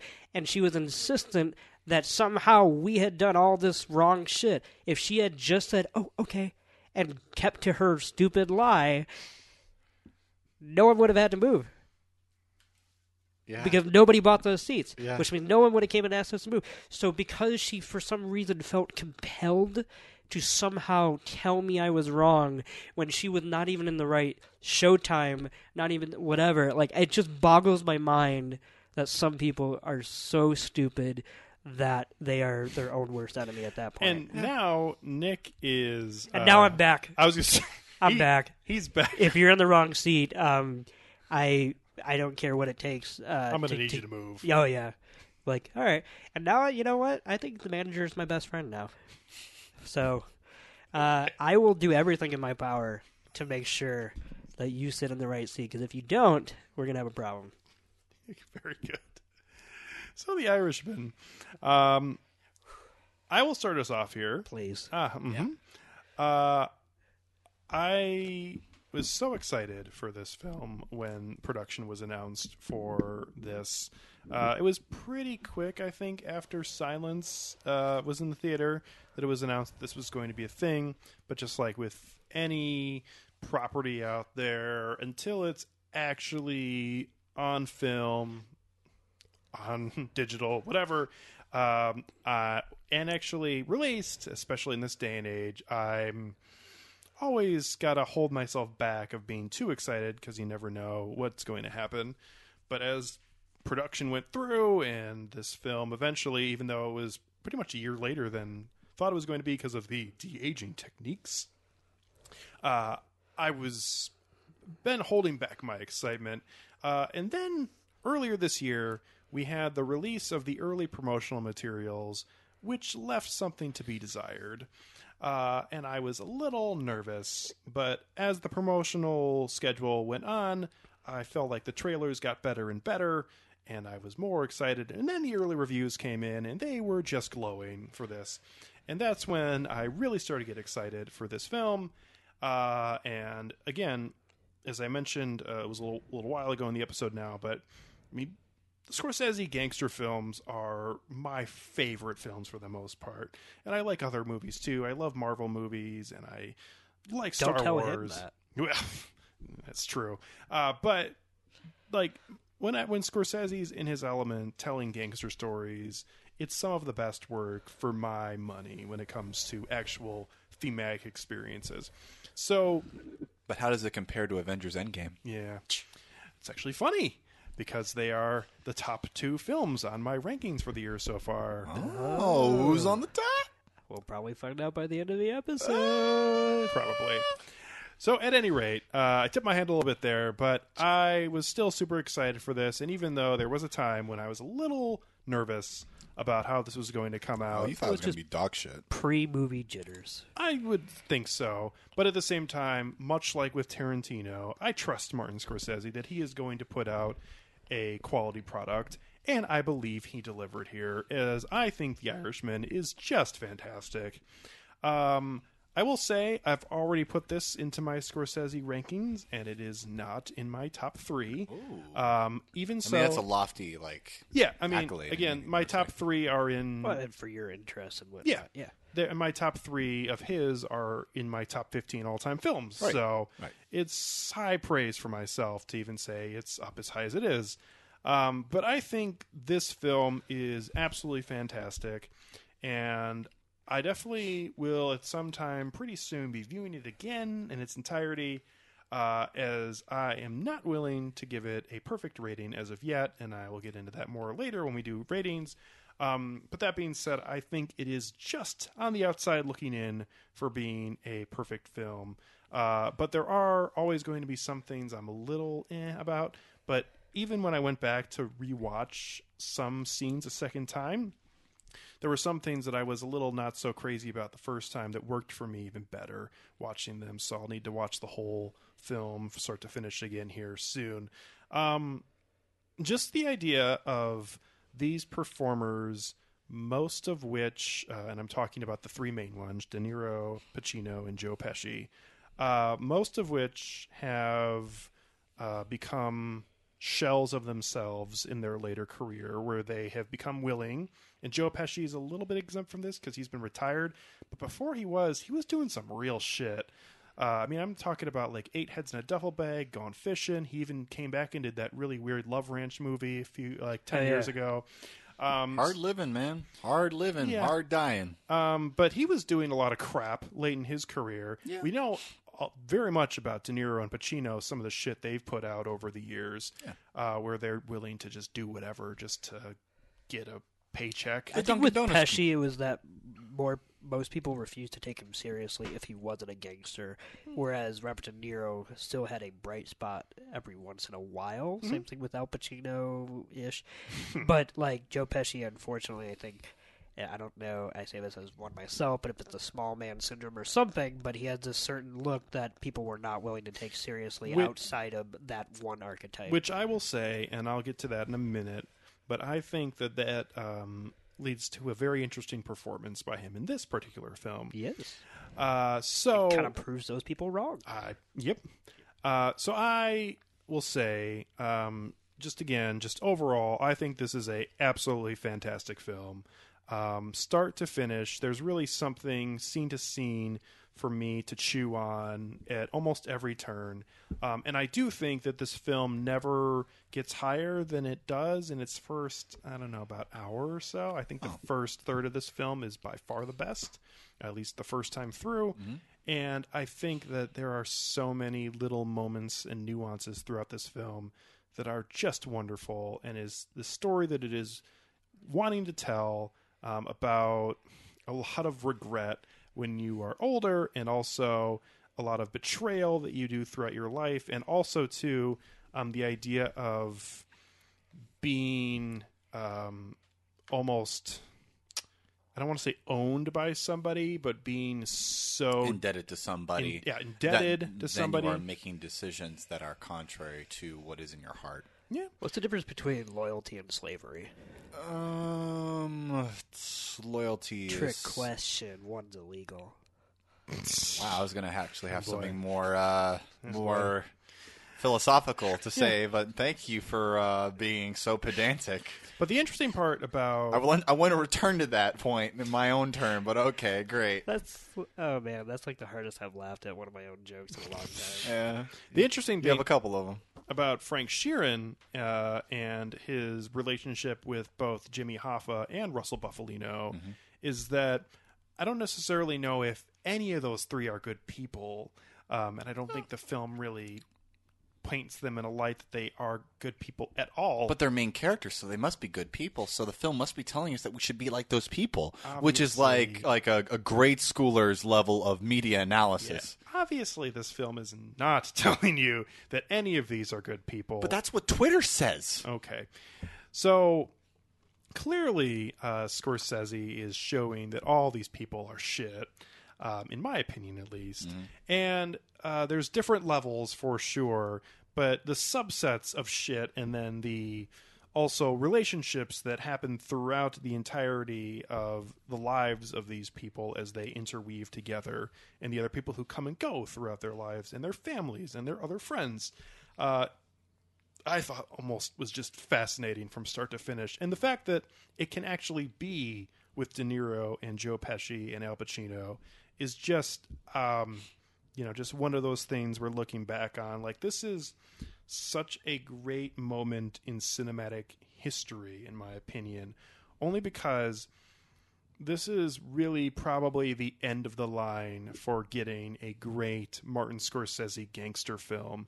And the fact that he was able to do it with those three actors, as who knows how long any of those four will Hey, be living. Harvey, yeah, Harvey Keitel was in there too. So. yeah, but the three I mean, he wasn't. I a- mean, yeah, yeah, he was wasn't as to- to a lesser but, but he was there. I know, right, right, right. um, these people will all be moving on, whether it be to the to whether- the grave. to the graveyard. Yeah. Whether it be dying or it be retiring from acting or whether it be just being not as involved.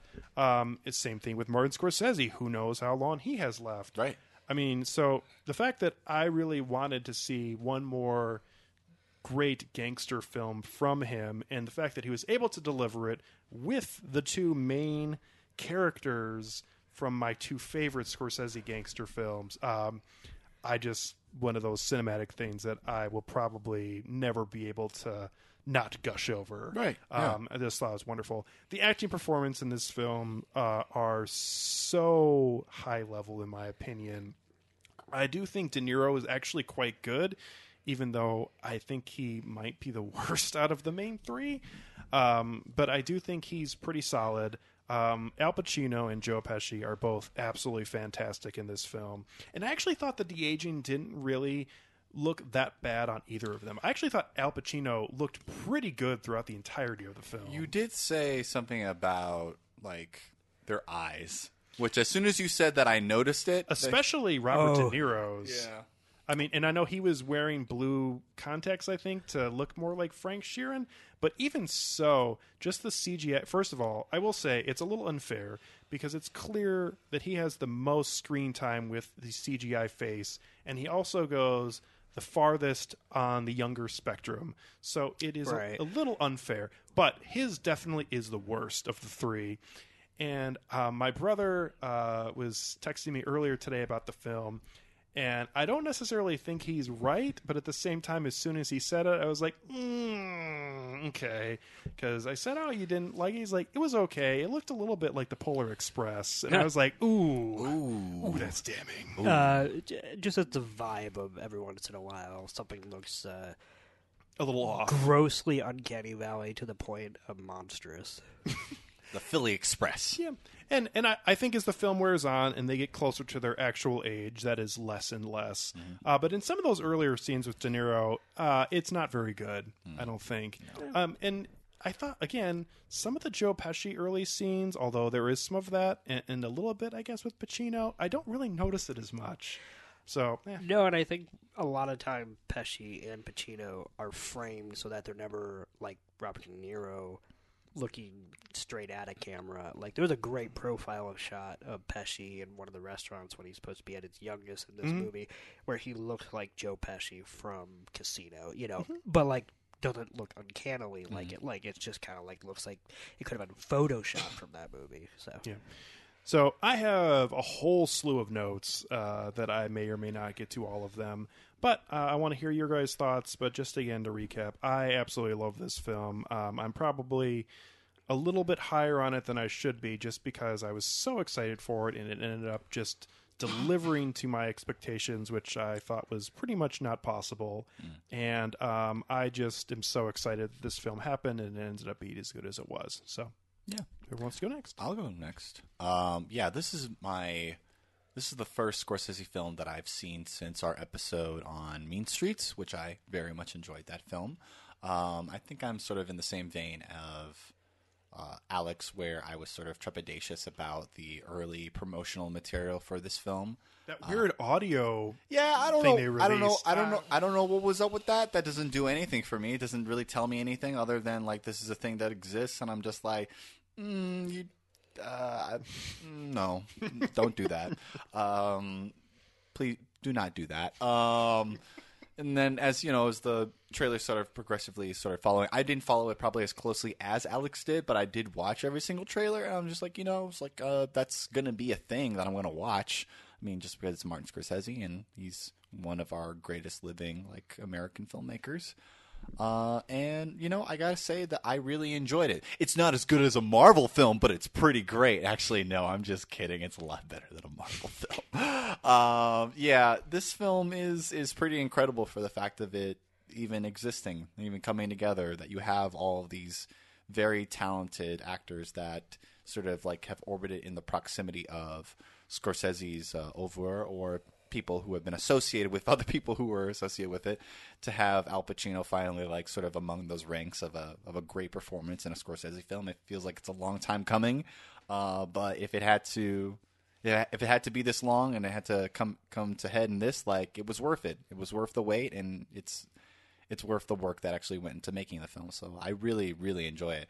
One of the things that um, I'm going to mention that I don't think that Alex mentioned is how wickedly funny this film is. It is so it, like like one of my favorite favorite parts of our experience of like communally watching it together was how many times we laughed at all the lines that were happening in this film. There are too many to keep track of. Al Pacino has one of the centerpiece ones where he's just like breaking down in an office, like as Jimmy Hoffa talking to his aides. I'm like, "You've, I'm going to prison. I'm going to prison. It's gonna be your fault." And What, what, what's great is how quickly he goes from twelve to midnight, or Oh. from uh, from you know eleven to zero, where he's just like, "Yo, people, take this. Yo, this. I'm going to prison. I'm going. I'm going to prison.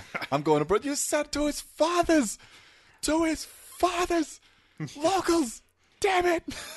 He also has these pamphlets that he Oh keeps yeah, waving I was going to mention that. I love that scene, which I think is a different outburst, or at least a different No, it's the part same of one. it. Mhm. Okay, Yeah. but uh, I love that because he. It's almost as if somehow these pamphlets have been glued to his hands because they are From just how like sweaty he is, Yeah, how, how like mad he is, just- that Robert floating props at this Yeah, point. that Robert it's one of the Kennedy is- yeah. funniest sights. Kennedy has his nose up my ass. like, um, but I think that one of my favorite favorite early lines is when uh, uh, Robert De Niro's character is like first being enlisted to sort of like shake people down for money, and he's like waiting outside the car. He's like, "Where's the money?" He's like, "I I don't know. He didn't have it." He's like, "Wait a minute. Well, wait. So do you tell me his his mo- mother died and the funeral sent him back a bit." It's like, "Yeah, that's what happened. Mother, his mother." His mother, she's been dying over and over for years now. it's like, oh my god. there's a there's a great payoff to that too. Yeah. Because when he brings it finally acquires this Yeah. guy, brings him to be I'll, shaken I'll down. come back tomorrow. It's like around around ten. Yeah, around around, around, Well, no. ten. First of all, he asks if he can get a ride, and he says, "No, well, just ask your mother if she can give you." Yeah, and before was that, and before that, Robert De Niro was like, "Swear on your mother, swear on your mother," Yeah. while he's beating the shit out of Yeah. him. Oh my god. I mean, that's uh, there's other good early scenes in the film before it gets really into the Mm-hmm. the meat of the film. Haha. Uh, when he's got the meat trailer, uh, that scene's great. When Mm-hmm. he arrives with the empty meat trailer, he's like, "Oh, I don't know what to uh, tell you. Uh, I don't know. I don't know what to I tell don't you. know. I. Yeah, Uh, when he's know. in the when he's in the the court the courthouse and he's like, and I'm giving you a warning. He's like, yes, sir. And it's like, not you. If you ever disparage another hardworking man here, I'm just like, this is ridiculous. This kangaroo court. Well, also too, that makes it very clear for the audience of how deep the uh, Teamsters. Oh, yeah. Had their nails in pretty much everything at that point. Yeah. So yeah. Solidarity. Oh man, that Solidarity. okay. So I, w- Solidarity. I will say, and I'm I'm hijacking this a little bit for Yeah. you two sides. Yeah, that's okay. But Go for it. um, even though Joe Pesci does not deliver a signature Joe Pesci performance, Oh, no. and I will get into that a little bit later, my feelings on that. Uh, Al Pacino somehow conjures up his previous soul Mm-hmm. and is able to give like a legit Al Pacino performance in this Oh, film. Yeah. Like there's like he found some way to actually have a like a real performance at times, but also embody his character from Heat and Any Given Sunday, and he's just full on just solidarity, like just his face and Yeah. the way he talks and that ridiculous haircut he has, um, to look like Jimmy Hoffa. I mean, oh man, Al Pacino is so great in this. Oh, oh that just warms my heart. I love the uh, the interplay between him and Robert De Niro when Robert De Niro walks out of the office when he's having his blow up and he's like where are you Yeah. going i was like can't talk to me like that i didn't even see you in the Yeah. background somebody somebody made a tweet where they they took those screen caps and they're like you know when one of your mutuals like writes a subtweet and you think it's aimed at you but it's actually not i was just like that is perfect I love the end of that scene when he walks around and takes his coat back off. Yeah, as I he was tried like- to get him to stay. yeah Oh man. like oh you gotta think better of me than that man come on yeah, like- yeah. That's good. Yeah.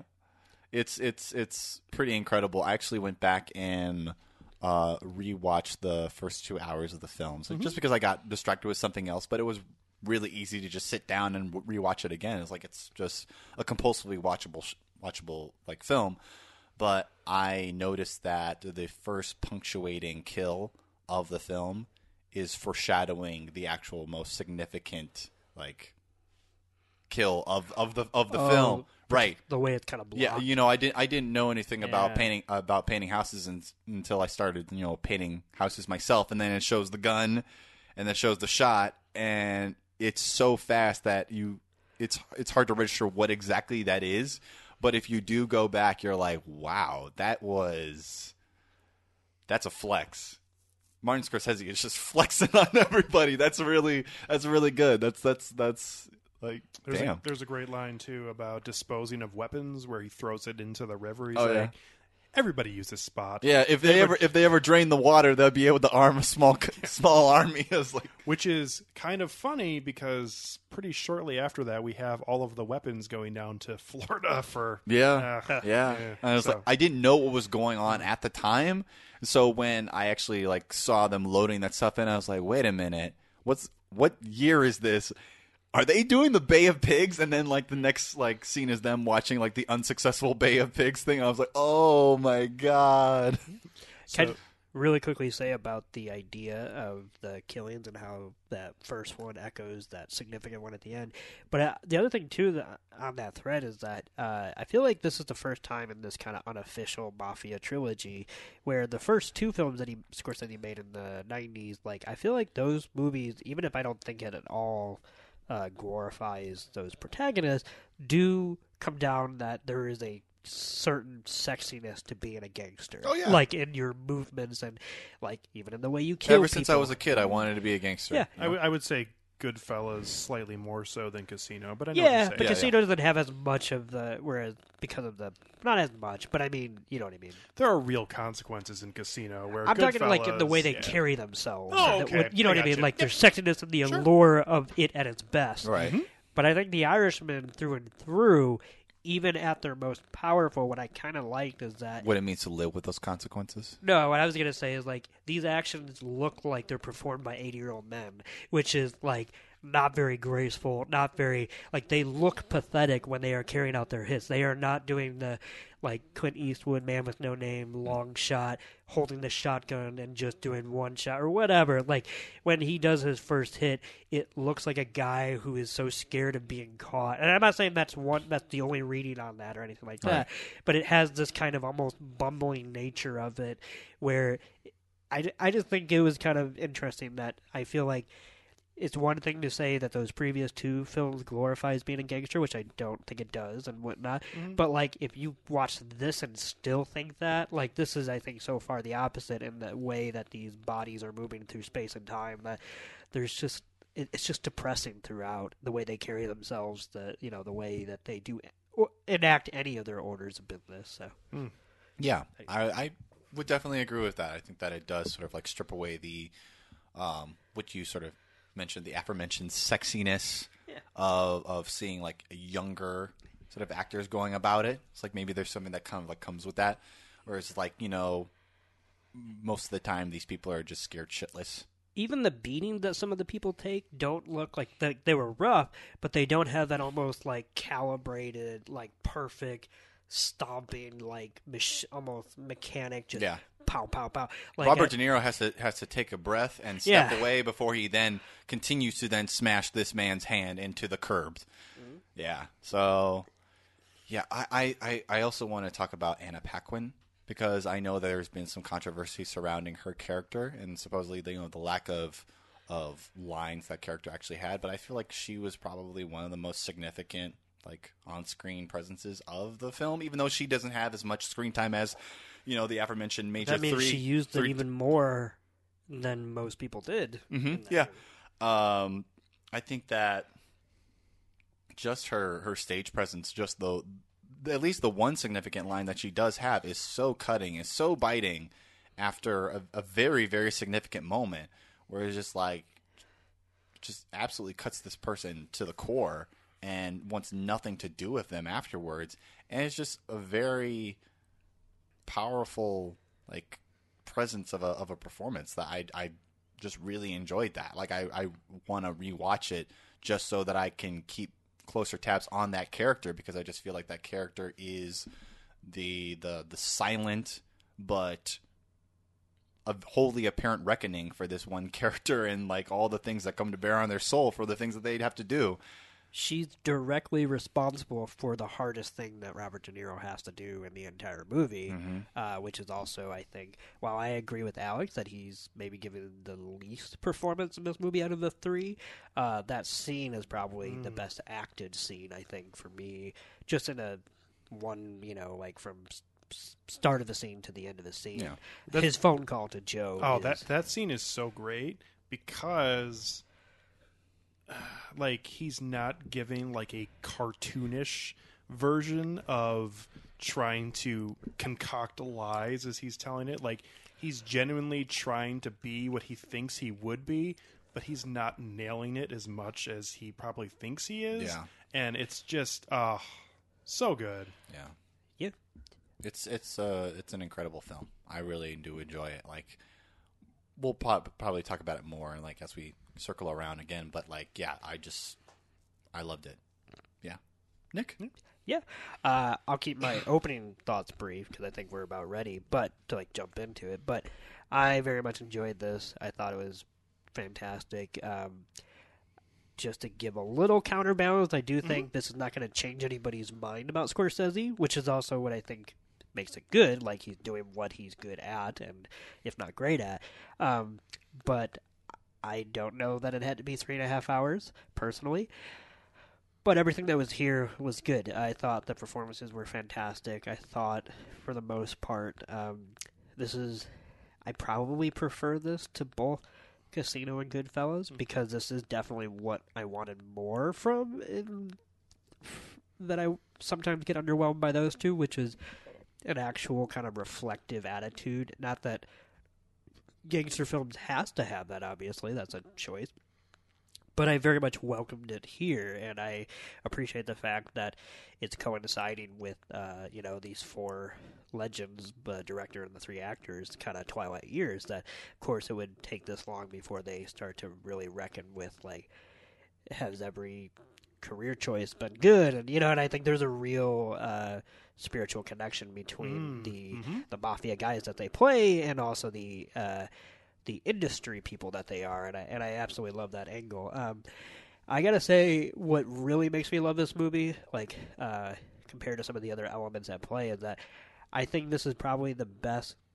And so I don't like there never to be another one, but uh, Jimmy Hoffa movie we're ever gonna get. And I like that this movie isn't explicitly about Jimmy Hoffa, as in he's not the focus, but I think it is probably best summed up that like I think the best version of a Jimmy Hoffa movie is where Jimmy Hoffa can't even be the main character in his own movie, you know, because he will always be a supporting player in the organizations that he ends up, you know, being uh, entangled with. yeah, affiliated with and whatnot. So uh, I think Al Pacino is giving maybe his best performance here in a long time, if not forever. Um, I think everything involving him is fantastic, whether it's a moment of comedy or a moment of drama. And I think the loyalty and the banter between him and Robert De Niro were the high points of this movie. I It's funny because the a great scene, um, actually, probably one of my favorite scenes of the whole movie, is the uh, award presentation evening, which is a pretty long scene. It's actually like 25 minutes,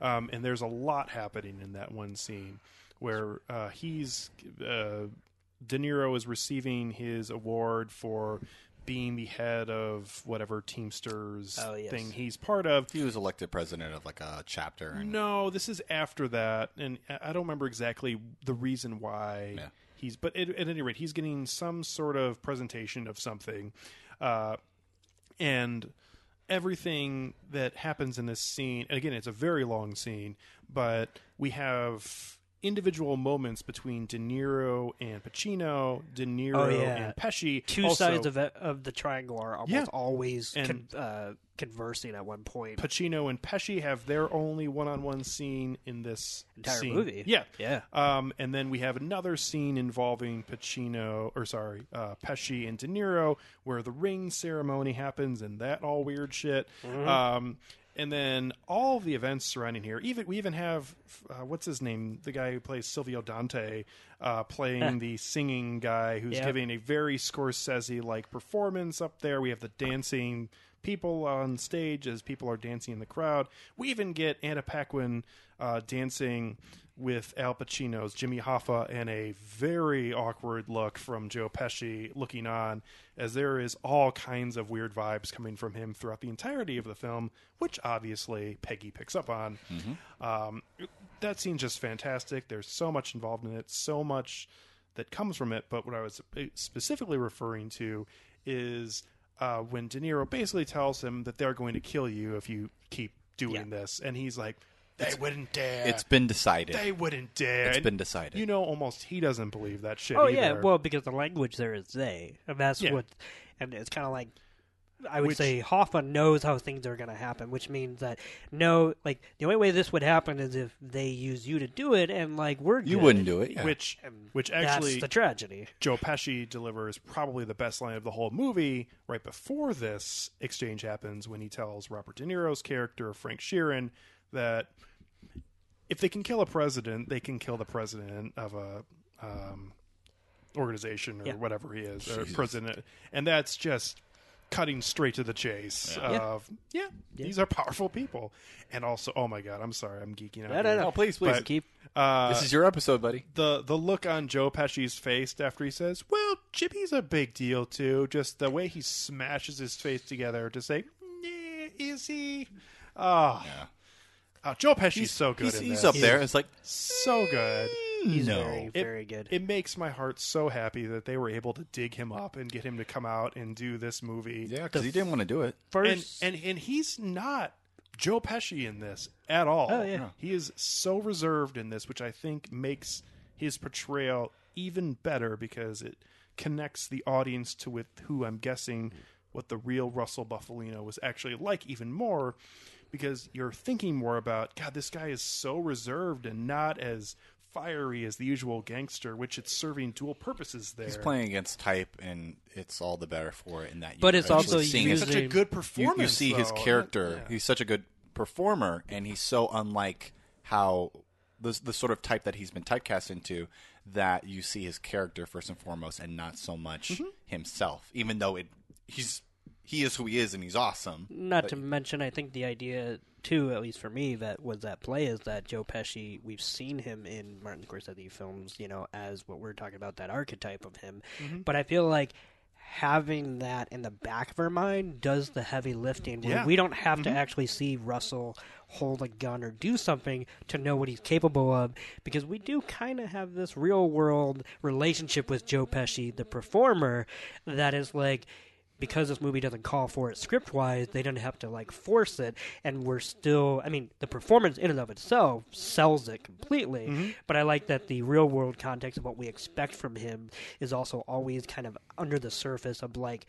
If things went worse than they do in the movie, because if anything, they go okay in the sense that the rate Joe Pesci is able to solve his problems, eh, you know, to a degree of whatever. Uh, but that that is always a possibility that he could erupt at any time. Yeah.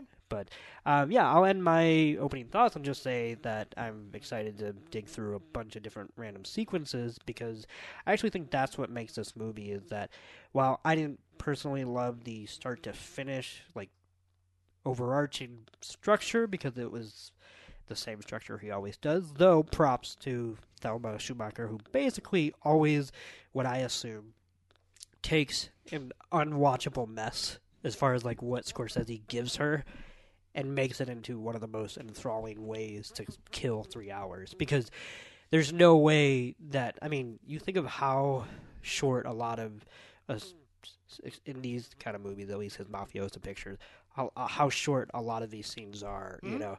Like that's a sprawling and almost thankless task to somehow not only put it to screen to where it makes sense, but then also to make it fly by like it does. So props to her as always. Um, but I will say on a scene by scene basis, I was certainly eating it up, and um, I think the whole dramatic inertia at the center of uh, De Niro's character of Frank is kind of one of the most, if not the most, fascinating gangster he's created, Scorsese, uh, because at the end of the day, we don't actually we Frank is almost almost the most sympathetic gangster he could create, so to speak, compared to the previous ones, because while he is never less than complicit with the actions that you know, but his gangster comrades are performing because he's doing it too and whatnot unlike the previous two, and I would consider like you know Henry Hill and uh, Ace Rothstein and uh, Joe Pesci in either one of those movies. Um, unlike those people that came before, he actually never looked like he's having any fun or happy about any of this. Like there are moments of ecstasy for those gangsters that came before him, and and the I would say the almost like high they get off of the power. This is so much more of a company yes man character, and that's kind of the whole point, and the way, and that's why he identifies with Hoffa so much because Hoffa's standing up for guys like him, just not in his particular line of business, uh, and that's why he sees a savior almost in that character, but you don't get a scene of him snorting cocaine off of a prostitute's back and it's not because people around him weren't doing that is because that wouldn't. In fact, the only time he, I think. I think it's implied the only time he ever strays from his marriage, we see the one scene. I actually don't think he does it ever again after that.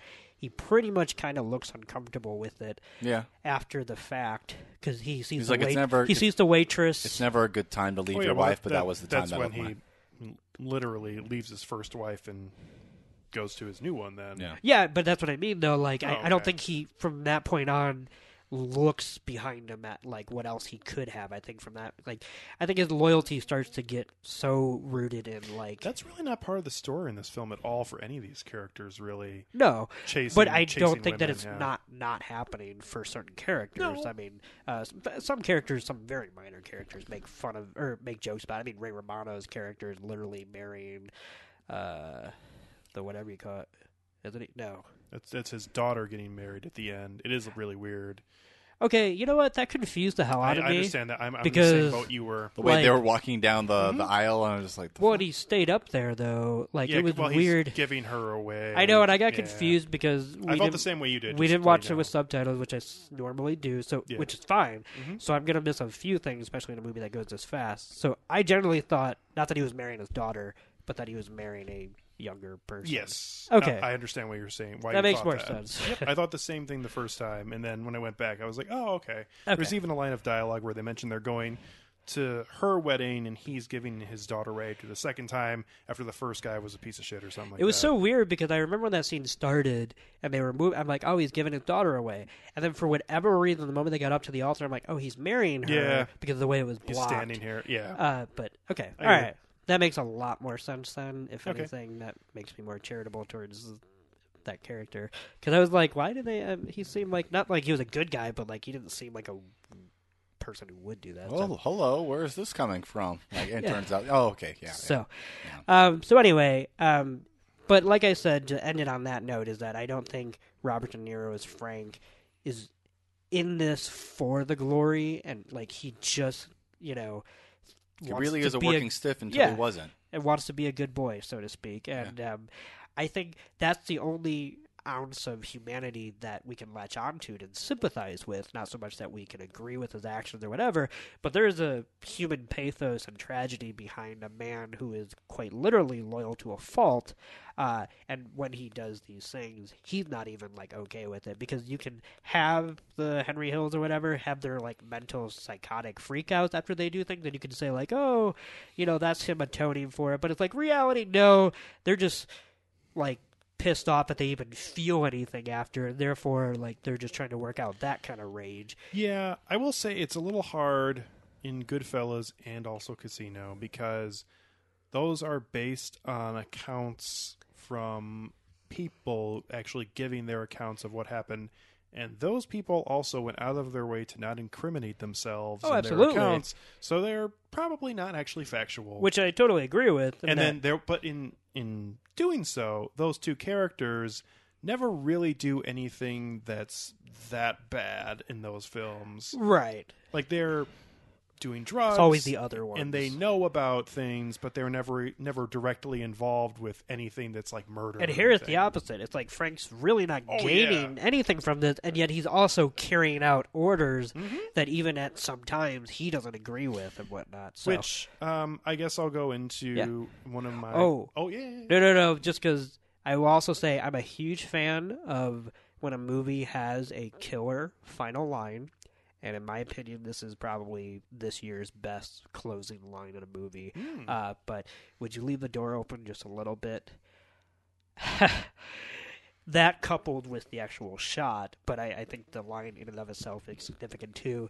But I think the idea that if that door is closed, then he's truly alone, and it it you know truly leaves it so that nobody can walk through, and yet for some reason he still has hope that somebody would. And Uh, obvi- is one of the most gutting things. Of the movie. obviously a great callback to to everything happening with Pacino's character earlier in the film too, Yeah. where Leaving the door open. Yeah. leaving the door open and why he wanted the door Right. to be open and everything. So it's it's yeah, it's it's nice. Yeah. Uh, so I will say, um, probably the most interesting part of the film to me is the relationship between uh, Russell Bufalino and Frank Sheeran. Uh, early on in this film, uh, even the way that they meet each other is kind of by chance. Um, and Joe Pesci helps him out with something like that, and clearly has this, you know, persona of being this, you know, I knew he was a important person. Maybe he owned the gas station, um, and then he finds out really who he is later on in You the owned the whole highway. Yeah. Um, but as the film progresses on, um, looking at Joe Pesci's character kind of like a pimp uh, is very interesting because just to some of the lines of dialogue that I specifically wanted to go back and rewatch, and they were verbatim pretty much for how I was remembering them, are really haunting. Um, really, he says multiple times throughout the film to Frank Sheeran uh, when discussing events that have either happened in the past or are going to happen in the future. Uh, he says over and over, he says, Do you know how strong I made you? Um, and just sort of trying to create this idea that ownership and that I made you this strong. Just the implied idea that you would be nothing without me um, is is very interesting, especially in the whole pimp prostitute kind of parallel I'm making. Everything that De Niro does early on is him getting a taste of the good life and him getting to live on Yeah. and all these things. And then They're not paid; they're favors that are then repaid with other favors. even before that, he's just kind of given this idea that you can go help out and deliver the meat, and Right. you can be involved in this. And it's when he has his very first slip up, which is when he bombs Whisper or uh, bombs the um, The laundromat. laundromat that's Yeah. owned by Almost Harvey Keitel. it, yeah. Well, yeah, owned by Harvey Keitel. Um, he's told by Harvey Keitel, "You don't know how good of a friend you have. This guy's a really good friend." And then later in the film, you don't know how strong I made you, and he literally just repeats a line that he says verbatim um, to uh, Sharon Stone in Casino, where he says, "No one can fuck with you anymore," um, and that is Yeah. just the implied ownership of that, um, while at the same time trying to create strength uh, is is oh, it's just so interesting. And he follows this. Uh, Bufalino does all the way through to his death, even in that really awkward prison scene uh, at the end, which is fan fucking tastic. well, when he's going to church. Well, but before that, uh, they're actually sitting at a table eating when they're having grape juice and dipping their bread into it. Um, Joe Pesci basically. Like Jimmy Hoffa, Jimmy was a good guy. Yes, he comes back and starts talking about, you know, he was actually a pretty nice man. I always felt bad what happened to him. It's like, oh god, It's like, this is word? so bad. don't you don't have to You're live with such a terrible person. you don't have to live with that. Like, Yeah. I literally have to live with that every day. But um, Yeah, but I like you just brought up though too the the fact that that line comes with the grape juice is like just that much sweeter. uh, because I just love the kind of like the literal I don't know visual metaphor there of like trying to relive the glory days in a way, but in this in somebody like Joe Pesci's character, he has the luxury to try to rewrite his own narrative and where he stood back then because he was able to get other people to do the actual bad shit, you know. And well, and also Robert De Niro doesn't have that luxury. Nope. Two, he tried to create this idea of inclusion, uh, giving him the ring and saying that, oh, he's part of a club, but he's not really part of a club. Kind of very similar to Henry Hill. He's not a made man. He's not actually part of it. He's just their lackey for the most part. It, it, it, it for me, it's like Robert De Niro is mistaking protection with stipulations as as love, and, and it's it's not the same thing at all. Which his daughter obviously sees straight through. Um, oh my goodness, the scene where she receives the ice skates and then Oh, finds, God. oh, I think Santa put a little some extra in there, and she got the hundred dollar bill. The look she gives Joe Pesci after, oh my god, that is just telling such a story without any dialog Mm-hmm. Well, they have an entire little mini arc uh, that runs throughout the film, which we had kind of commented on. But the idea that she's never okay with, obviously, with uh, Russell at all because of what not only he represents, but what he is getting out of her father and turning him into. Uh, and I love the idea that when it does like really come to a head when she's enamored as a child with Jimmy Hoffa because Jimmy Hoffa knew how to talk to children. He also gives her ice cream. There's something I, I'm going to get into this too, but there are two things that this film really focuses on with Jimmy Hoffa as character detail, which I don't know if they're good or bad character detail. I think they're probably good, but it is obsessed with the idea that he fucking loves ice cream. Oh yeah. as he is shown eating yeah, ice man. cream. Although it does come back as it's not mentioned, it just keeps showing him eating ice cream.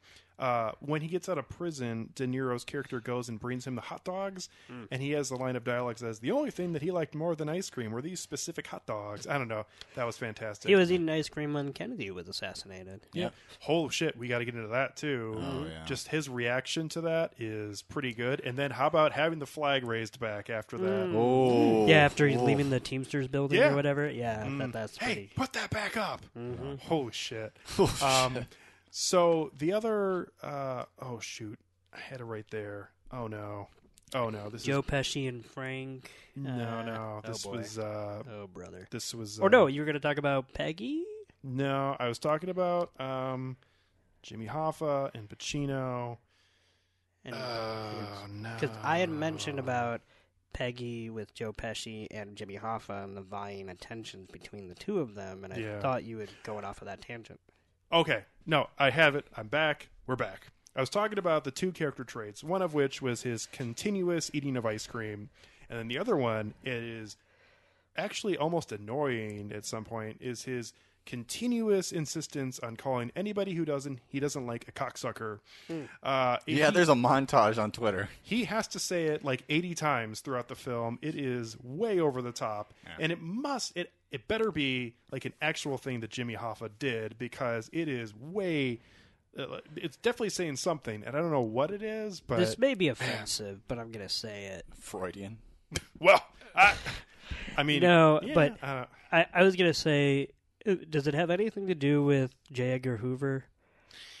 Could could I just as Sure. far as like, okay, because bear with me here. Mhm. I just think of like people in this certain power, whether it's mafiosa or you know just the leader of anything that Mm-hmm. kind of gains an you know almost unnaturally unbalanced you know version Right, of right. whatever.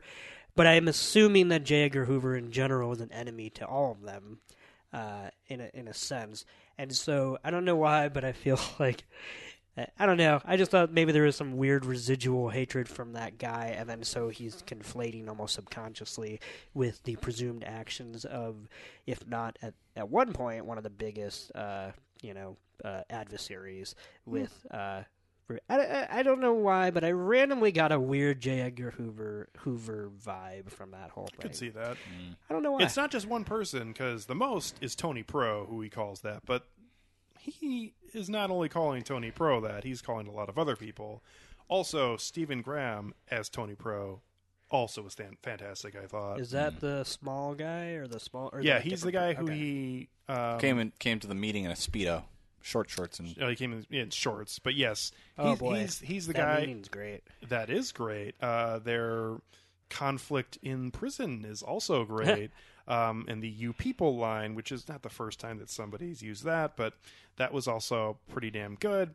Uh, but that meeting is so good later on in the film when they're all sitting there and after he tries to give him the olive branch and whatever, and then he goes back and it's just two people just eating each other and having a pissing contest. And there is a great cut that goes to De Niro where he's just kind of like manically laughing. He's like, "Ha ha ha! Come on, Jimmy!" It's I don't know. It was just great. Yeah. That um, that is some fantastic editing there.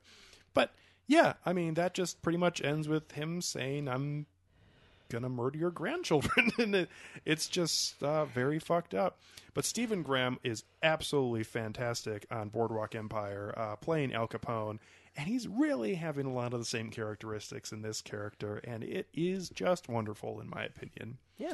So we were talking. I'm sorry, I've No. got so much that I'm trying to spew out here, but we were talking before about uh, Peggy and Oh, yeah. um, and is, The was there any more you wanted to pull on that thread? Well, I was just gonna sum it up by saying I, I like that, uh, you know, her loyalties, so to speak, uh, between those two men are very pronounced and very public too, because it's not so much it it's when she at when they're at that wedding or whatever they're at is that a wedding I can't remember now the scene where she dances with uh, Jimmy or with It's that at the- the or the of- awards ceremony yeah, Yeah, so it's that's the- the that award cer- so ceremony. the award yeah. ceremony is when she asked Jimmy to dance, you know, at the wedding and whatnot, when she's grown up and whatnot.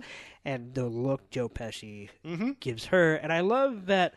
I, you know, I feel like in another director or whatever, there could have been a danger of somehow almost subliminally making Pesci's character look like a pedophile. Like, you know, as far as that, that, that could have been an undercurrent of, you know, whatever. But I, Scorsese and Pesci, you know, they're pros or whatever, that I never actually bought that that was in any way. But He's the, just sort of envious of that adoration. yeah, Um, and the the fact that he doesn't have it and what that says, and I think that that's also one of the reasons why he'll never completely trust Frank. Um, I'm, but I, I think like he doesn't trust a person that quote unquote can't keep you know his daughters quote unquote in line, which he can in a way, not for long. But um, but I actually think that it's kind of funny how Peggy I think is directly responsible for uh, uh, Russell's kind of seeds of distrust in him in the way that she treats uh, him, and and it's kind of like she's sabotaging her dad. Well, but not but not intentionally because she's just able to see right through people and that why was she you have to think she gave a presentation on Jimmy Hoffa for her like sort of like Wearing the pin, too. wearing the pin and everything and talking about all the great things that he does like who else could who who else of, of her father's associates could she like make an honest presentation for including her own father? Well- couldn't even do that for her own father or or any of the other people who's associated with. Jimmy hoffa though like he is an exception like even even uh, robert de niro's character like points the fact of it and he's like you know what he doesn't have a name like whispers or like the knife or he doesn't stomp on people's hands like i do and it's like he sort of that's like a moment of, of, of self-awareness like oh wow it's like Well, I- he, I- he also isn't someone who got caught or got, Yeah. got whacked either. He Right. was somebody who understood how to slide under suspicion from, Right. from whoever and also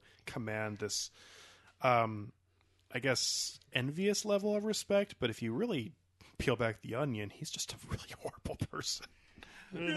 oh, God. Um, we really need to talk about probably the most dramatic moment in the entire movie, which is did boy, this is like hard for me to get out. Um, Shut up. Did Jimmy Hoffa's son actually buy a fish?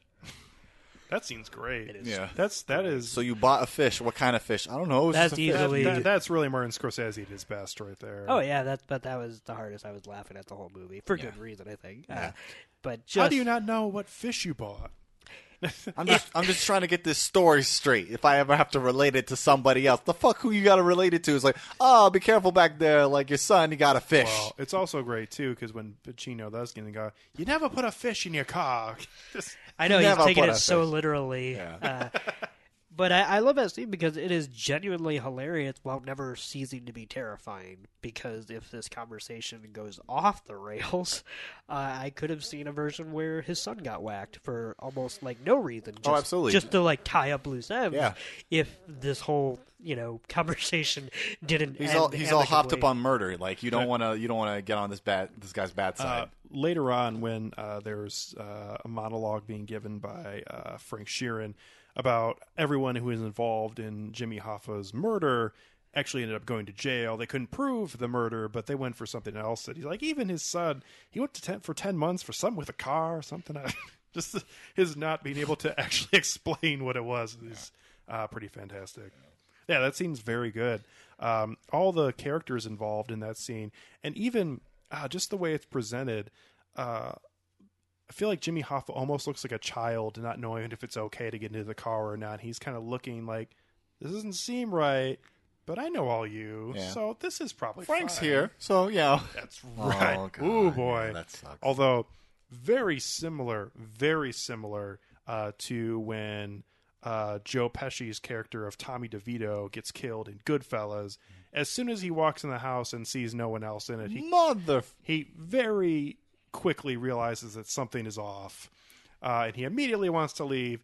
And it's that's so well done. And even though this is very much potentially fictionalized in terms of how the actual events went down, whatever, just the idea of De Niro, this is his only chance, and he just it is not the prettiest hit he does. Nope. As he's running out the door, and he just kind of has to quickly put the gun to his head, and Yeah. it's just oh, just the way it all plays out. And Oh, and I get the feeling that if he didn't do it in the split second he did, he would not have had the nerve to do it at any other moment. Yeah. And that's why it comes out so uh, unnaturally forced. yeah, It's, really yeah. heartbreaking given the fact that, you know, like Jimmy Hoffa enters the house. He sees that nobody's there. He becomes immediately suspicious. Mm-hmm. He turns to Frank. He walks past Frank. Had he only like looked down and saw the gun in his hand, he might have. But he never even thought. He never, in in the end, he never thought to even second guess his friend. What's also great too um, is that Frank is trying to hide that he has the gun with him, Mm-hmm. and then Hoffa even asked, "Do you have your little friend with you?" He's like, "Oh, yep, got it right here." Uh, just oh fuck, oh no, Yeah. something bad could happen there. Oh no, you He can't never- trust these he guys. Never, Oh, never doubted. I want to heartbreaking. praise, even though he's not Yeah. in the movie for much, especially not as much as I would have liked. Hmm. But I do think Ray Romano was a great addition to Scorsese's uh, little revolving door Hmm. uh, because I've always thought him as an underutilized. Like I know he's. Uh, the dopey guy from Everybody Loves Raymond, but A, he's very good at that.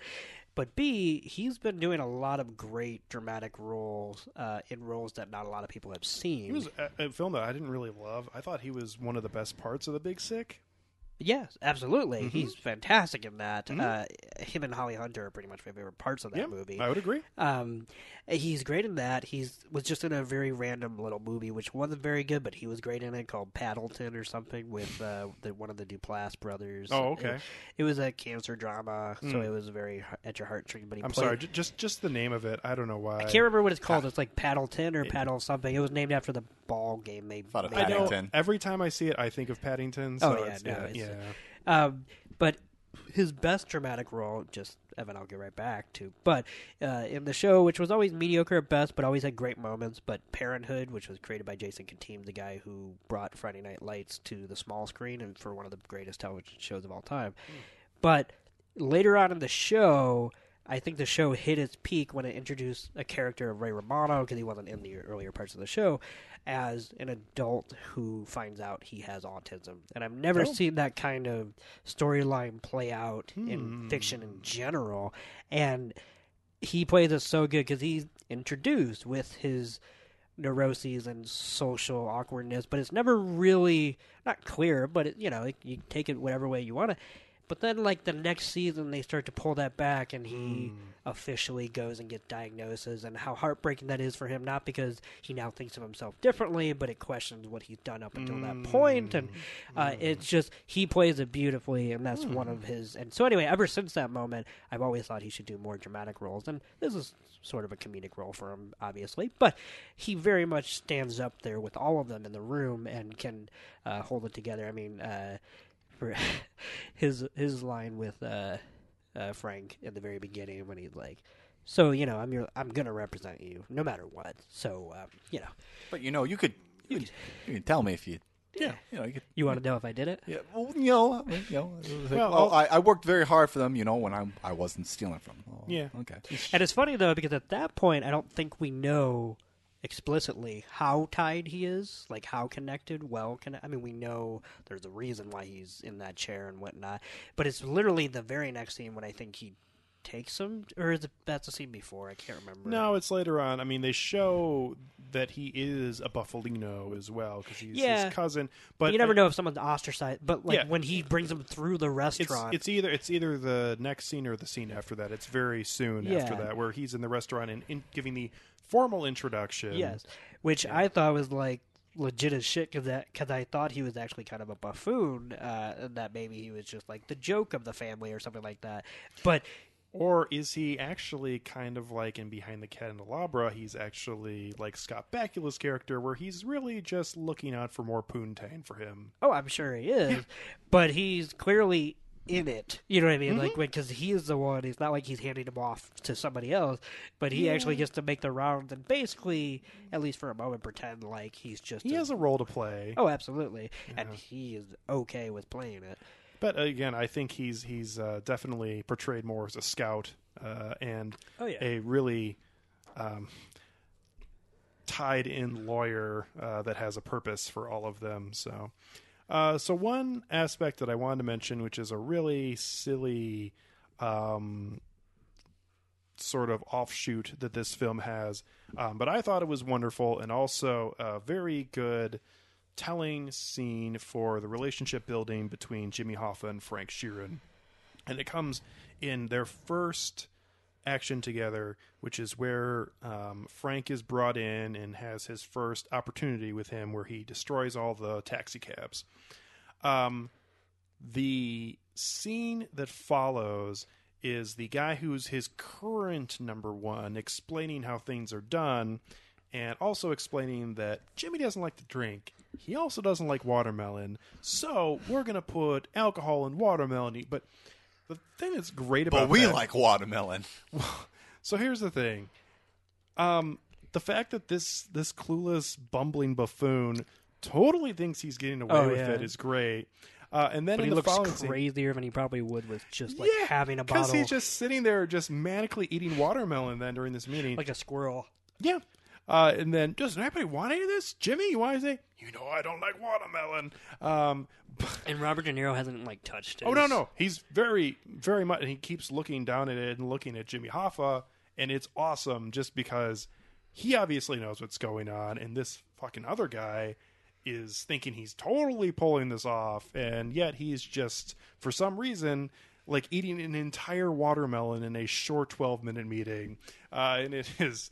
Uh, it's pretty great. That was I completely forgot about it until you brought that up. But yes, that is one of the best, uh, the high points of that movie. Um, it's just such a little fun little gag, and uh, there's actually a lot I think here about people. You were just talking about Ray Romano, quote unquote, playing his part, but this movie actually kind of suggests that the mob only works if there are a bunch of people that just play their part, and not just in that obvious haha moment as far as like people have to carry out their orders, but there are a lot of stooges in the mob. Like there are a lot of dumb people who get to where they are because at the end of the day they don't know any better and it's perfect to keep them where they are. You can't And, spell conspiracy like, without you know they're not going to cross you if they're just too focused on how they can drink in a watermelon even and see than not drink at all. that's what's so awesome about what happens throughout the rest of the film is exactly what we're talking about.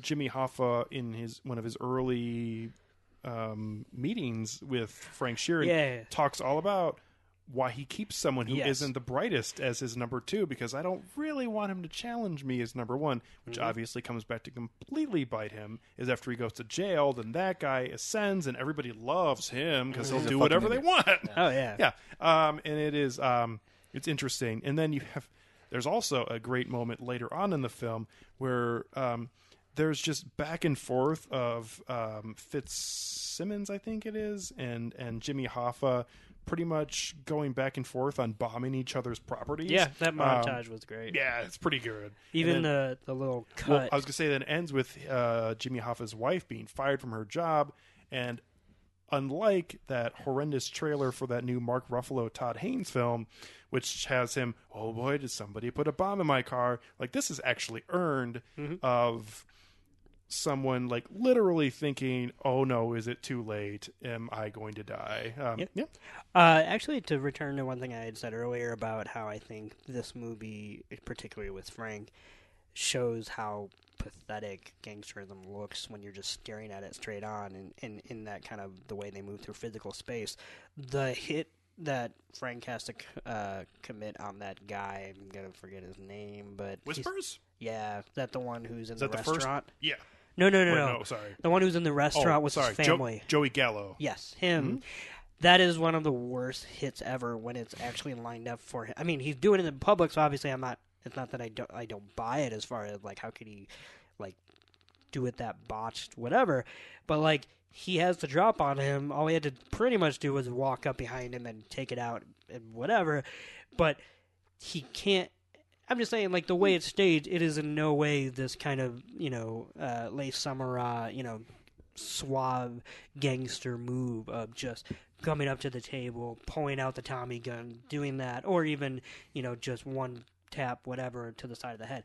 It's like he comes in, he zigzags to the bar, he turns around, Yeah. he starts to approach him, then he's taking out his gun. By that point, he does shoot him, but he somehow doesn't shoot him in the brain, and then it's a firefight, you know, through the restaurant. Well, I mean, it was a firefight. a lot is happening in a really short amount of time there. oh, I agree, but I'm Um, saying this but- is how they carry out their business. No, it's true. Although um, there is a line of dialogue, and he actually does first have to disable the bodyguard, but he can't kill him because he then the isn't guy- the person who he's right. contracted to go take care of. So he's got to disable him, but not kill him, and at the same time then kill him. And all this is happening Oh, in a yeah. matter of four seconds. No, in the yeah. scene and Yeah. and the explanation I gotcha. it's like it's believable. It is by you know Sure. whatever. Um, but it's a far cry from the suit wearing, you know, just kind of I don't know. But it feels more real. I mean, Oh, it does. You, you, lo- you look at like when um, I feel like this Joe, Joe is Pesci, the work of a guy, Scorsese. I mean, uh, in his seventies, maybe slightly more mature and less enamored by the look. yeah. I was going to say though the one that I always go back to um, is when uh, it's a great scene, but when Joe Pesci takes out a very early performance by Samuel L. Jackson in uh, Goodfellas, uh, and it's really the when they start to take care of all the people who are part of the Lufthansa heist because uh, Robert De Niro is very paranoid that they're going to talk. Um, but that scene is just like slow motion, like you see everything with the gun happening and you hear like the slow motion sound of the gun going off like he is clearly trying to like give you this pornographic look of somebody murdering another human being. How So, about yeah I'm, the, I'm, I'm with you. Yeah, and how about the scene in Casino where um, it's not a death, but uh, when uh, De Niro grabs the cheater, you know, and brings him to the vice, like, like that is like I get to just kind of stand here, look super cool while my cronies do this shit, and you don't fuck around in here yeah, you know, like it is Mm-hmm. a commanding presence, whereas Frank is never a person who will have a commanding. Uh, because he doesn't have command no, he doesn't, and that's and I think his hits are an extension of that. Yeah, He's I would- just trying to hold on to it. I would agree. Yeah. Uh, we hit on a little bit, but some we'll definitely should mention on is actually is the de aging worthwhile here? Is it going to be used more frequently going forward? I feel like, at least from what I've seen, this is for sure the most extensive I've seen this used in an entirety of a film. Yeah. I mean, we've had a lot of films that have done specific scenes, um, and some of them better than others. Uh, but this film is extensive in the use of it, and it some of it is not as aggressive as other parts. But is it any good here? I think it's not too bad, even if some of it's not as good as the rest. Oh, the World War II thing Yeah. was sort of. Uh, that was singled out in a trailer uh, for good reason. yeah. Uh, it doesn't look good. I mean, I think that it it grows on me in other sort of like situations. Maybe it has. I, I think that has a lot to do with like the lighting of each respective scene. Um, whereas like with an outdoor scene with uh, with Robert De Niro's character just In looked- sunlight, in sunlight, yeah, it looked really, really kind of uncanny. Versus like when it's like around like a very dim dinner table Candlelit. with candlelit and stuff. Like that's Yeah. that warmer lighting. I feel like does it more. It, kind it of like does a lot Jeff more favor. Bridges Yeah, in Tron Legacy. I think that uh, the. Most people cite that as like the worst ever. Oh yeah, I mean, but you know, back then, like, what else did we have? I was gonna what say, else like, we have? I was blown away by it because it was really the first ish time that it was mainstream, Right. And it was in a very dark scene. So the idea, I'm sorry, but I probably don't have a problem as big of a problem with that as I do like a Grand Moff Tarkin walking around when we have the better technology. Mm-hmm. yeah, that was days. that was weird. I Not to mention it's about a computer program, but anyway. Yeah, that whole uh, Grand Moff Tarkin thing sort of irked me for other reasons, Oh, well. adjacent to even the uh, the Yeah. the use of the technology. Just the fact that this this actor is dead, and now you're just resurrecting them. Oh, well, that's a via whole other- motion capture and some other fucked we've up blown shit. past like, that question. Oh, it's, Yeah. I mean, it's fucked, but is it Dean. happening? Yeah, it's happening. Uh, my two cents on the de aging is that, as someone who's always been very aghast by it in a lot of examples, it definitely worked for me here. Um, I thought at its worst it was distracting, and at its best it was very good. Um, but I never, I will admit, throughout the entire picture, I never got the sense that it was necessary when you could have casted another person. Like the fact that we're moving away from just, I would say, classical standard movie making. Like, how do you show the passage of time? Well, you can cast a younger person who can be made to look like. I never got that that was wholeheartedly necessary to capture, quote unquote, the totality of Frank. Because until I can't perceive the difference, I'm much more in the camp of I'd rather have a realistic performance, which is not the actor's fault, but you know, uh, something that fits in with what's happening, like the reality of a situation. You know, and this comes in from the same. This, this movie is not as good, so I'm not bringing this up quality wise. But this comes in the same year where I was kind of reminded of the power of what casting can do. When, for example, in Doctor Sleep, instead of trying to digitally create uh, Jack Nicholson and Shelley Duvall, uh, Mike Flanagan in that movie casted two different people and made them to look like them and that's all it took for me to kind of like lose my breath the moment they first showed up and go, "Oh man, that's pretty good," and you know whatever, and then mm-hmm. go with it. Whereas de aging, the technology is almost the opposite. It almost like it takes you a while to warm up to it, and then you're in that groove, and you're never gonna not notice it. But whatever. But I'm still maybe I'm old fashioned and I'm get off my lawn, but it's still not to the point where I think it's actually better than just old fashioned like how do you approach this? Well, we can just solve it in post. I, I don't think solve it in post is something that should be an approach to things that are fundamental. And in this case, it is because it's showing a passage of time and it's uh, a foundational background for a character that we have to get to know and whatnot. So two things. uh, the first being that um, this idea that we don't really need to focus on the true talent of makeup and camera and lighting. That's people, crazy. because it's sort of like the That's a Um, real slap in the face.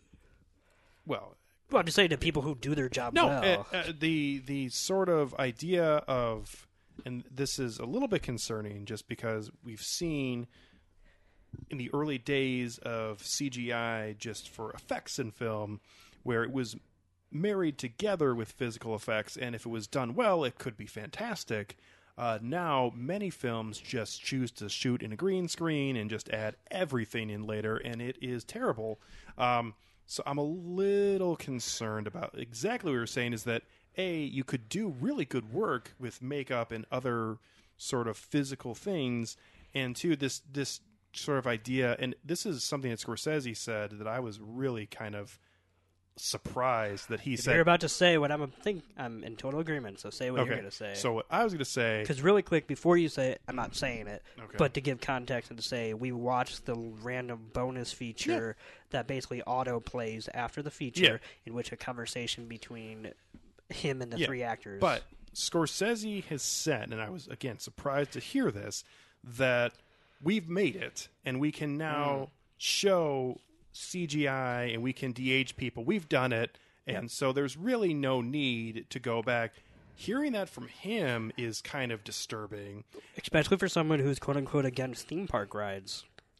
Well, I'm just saying, like, yeah, but um, you're kind of giving in to the same bullshit that where you think that money can basically buy. he's, he's giving it to because it makes his argument, which is really concerning because I had a little, I, just a little bit less respect for him after I heard him say that because it actually came from his mouth. okay.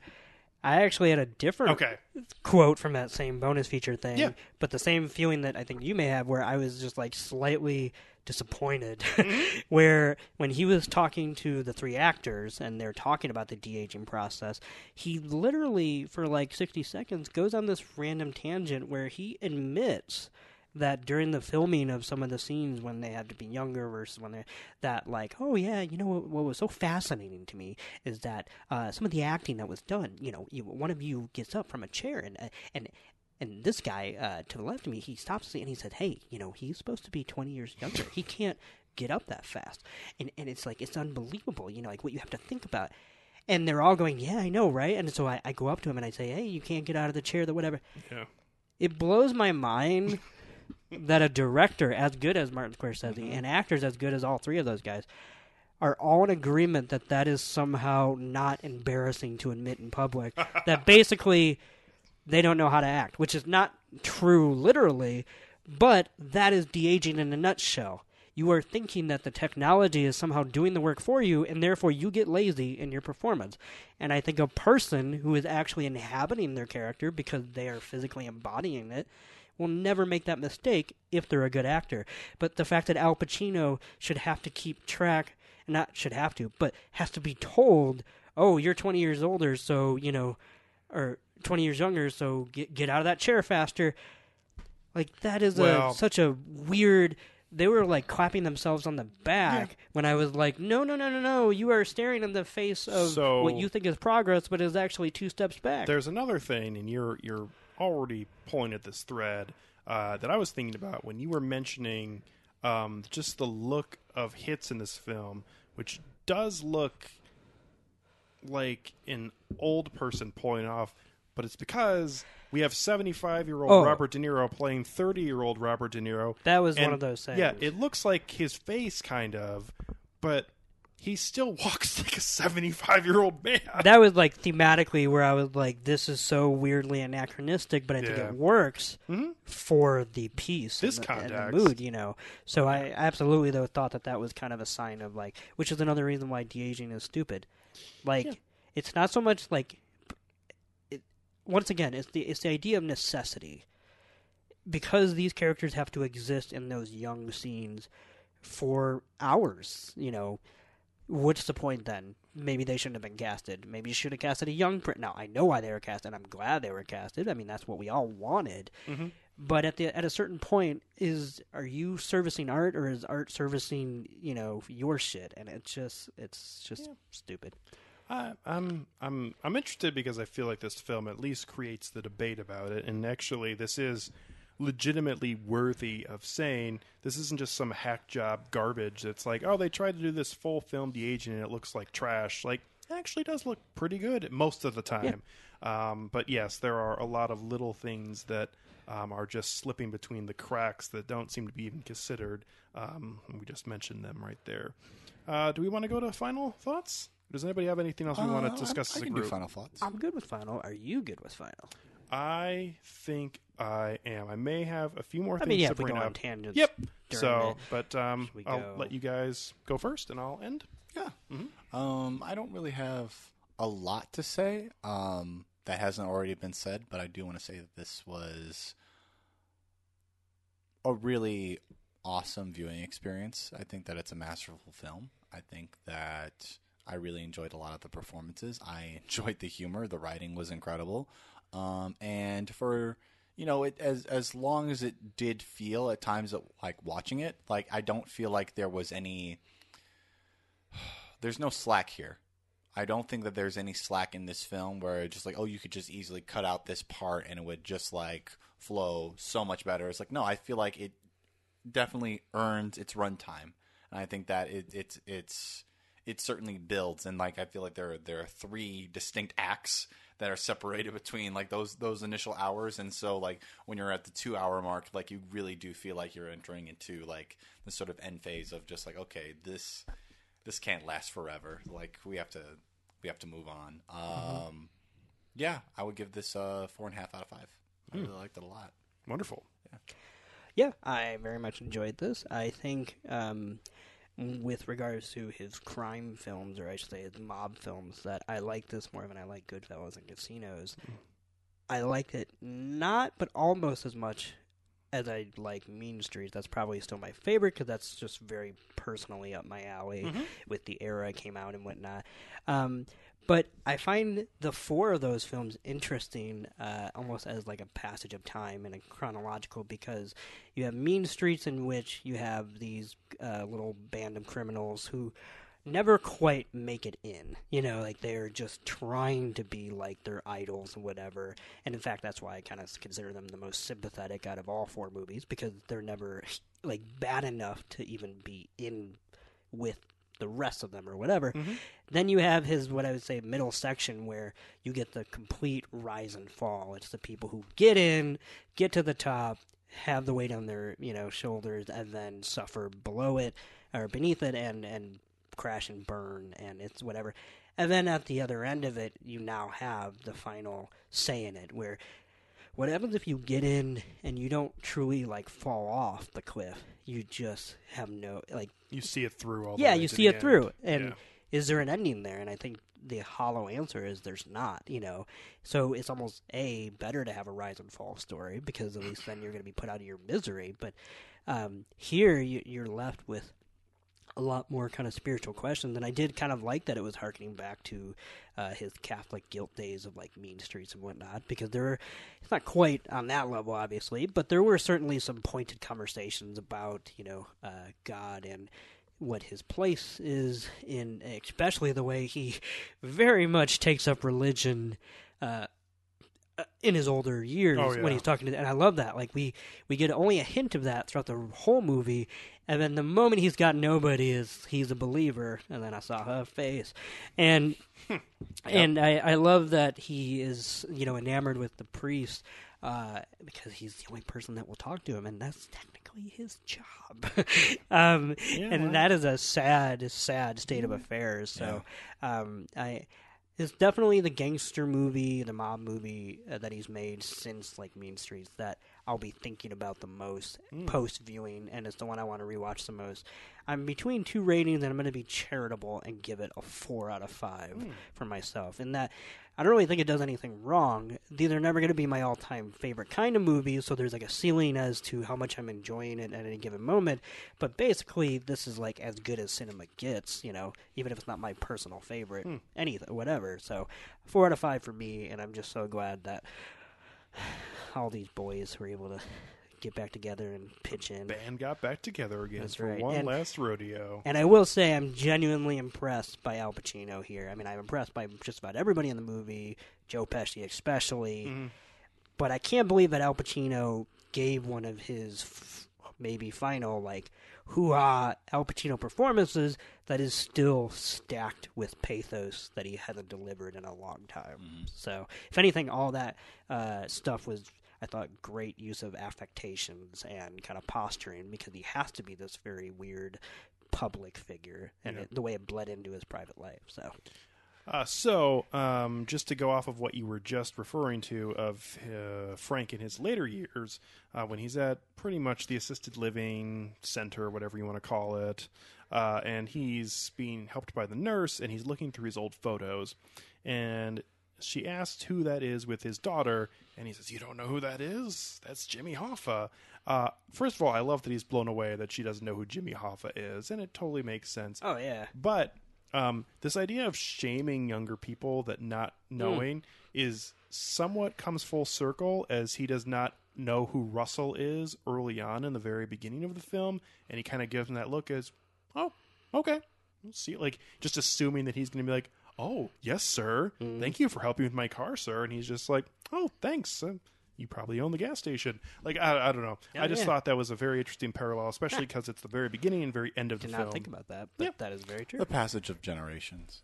Well, but Oh, it but yeah. really just repeating itself again Oh because yeah. uh, some people just like, why would you know that who this old white man is? Like, Well, uh, not only that too, and uh, not to truncuate it from the great uh, parallel between the beginning and that ending moment, Mm-hmm. but taking that ending one aside too, the, that's also just a kind of a gut punch because he's directly responsible for that. Like her not knowing because Yeah. the disappearance, you know, like maybe Jimmy Hoffa would have went on to have a slightly even more prolific life, who knows or whatever. But I just think he's or there's some very uncomfortable guilt in the way he's tied up to the fact that nobody Well, knows who Jimmy I mean- Hoffa is nowadays, who wasn't alive during. there's only one thing that anybody knows about Jimmy Hoffa, and that's that Right. he disappeared. yeah, Yeah. and I think doesn't she even say something like, "Oh yeah, that's the guy"? Doesn't Yeah. yeah. So, and I think that ties into it too. So Yeah. Uh, I do also love the detail that his car, which ultimately leads to his undoing because he accepted it with paying less than it was worth, so it was some sort of bribe, and that's why he ended up going to jail. Uh, his car has a "Have you seen Jimmy Hoffa?" bumper sticker on it, uh, which is very fucked up, as he's the one who mur- murdered him. So, um, circling back, I very much love this. Um, on a second viewing, I could very much see myself giving this a perfect rating. I'm going to give it four and a half out of five first pass through, just because I think that there are some small aspects of this that aren't perfect. Um, the de aging being part of it, but I can see myself getting past that to give this an even higher rating down the road. Um, I'm just so excited that this film happened. Um, you know, I, I feel like, you know, this is how I feel like Toussaint would have felt if somebody made a really good Ghost in the Shell film. Oh my god, yes. Or somebody made Akira and it was actually really good. Jesus wept. I would. Oh Yeah. my god. Please stop this, Alex. okay, but Oh my god. Here Mariah directing an Akira film and it's being fucking awesome. Oh my god. Alex. I would. Oh. okay, I've done this to myself. wanna- Alex. I've done this to myself. But I, will wanna- say I want to live in that reality. Yeah. I'm glad that you have that though. I No, want no, you to go there too. Yeah. but, but I love uh, Martin Scorsese gangster films, uh, especially his later films that he made in the '90s. Um, and I'm so excited that he was able to make one later in his career with the same people, and it was actually really good. Uh, it's you know it warms my heart. It gets me excited for other things that could potentially happen in cinema, but also like it'll always be a reflective moment for me looking back and just being so pumped that this really happened. And again, all these guys are probably going to be dead within the next 15 years, And it was not worth sooner. it. Fifteen. Yeah, that's. I mean, well, I mean, people live longer now, but I, I think that it could be less than that for some of them. Oh, yeah. Harvey Keitel wasn't looking too hot. All the aging in the world couldn't help that. I actually forgot to mention, but I do think Harvey Keitel was the only person where I'm like, maybe somebody else could have been in that role. Oh, yeah. Like, not because he was bad, but that definitely felt like stunt casting where the other guys pulled it off, where it felt bigger than the event of just having them there. Because oh, he's there to have his name on the poster somewhere. Yeah. I, I agree. What was he doing? Like Marlon Brando? Like, I don't know. He does have the the one scene where they're uh, and it is a very pivotal scene, but when um, Frank is told that they know about whispers and he has to better not fuck around here because if he lies, he's probably in big trouble and he just tells the truth and that is when he really becomes indebted. You can to keep the Russell. money. I was like, well, I can give it back. No, he's not going to need it. You can. You can. You can That keep was the only real Keitel scene we had, and I actually think he is I mean, pretty good in it it. was a but good scene, but yeah, there were Um, just some weird, freaky mhm. moments when he was in the background. Where I'm like, "Ugh." yeah, it's just not really. Yeah, I don't know. Um, another thing, quickly before I get to my very final thoughts, um, something that I didn't really know how to feel about, um, and I kind of like it, but I also kind of don't. Um, so I'm really not sure, and that is um, something that keeps popping up throughout the entirety of the film, and I guess it goes away a little bit towards the end.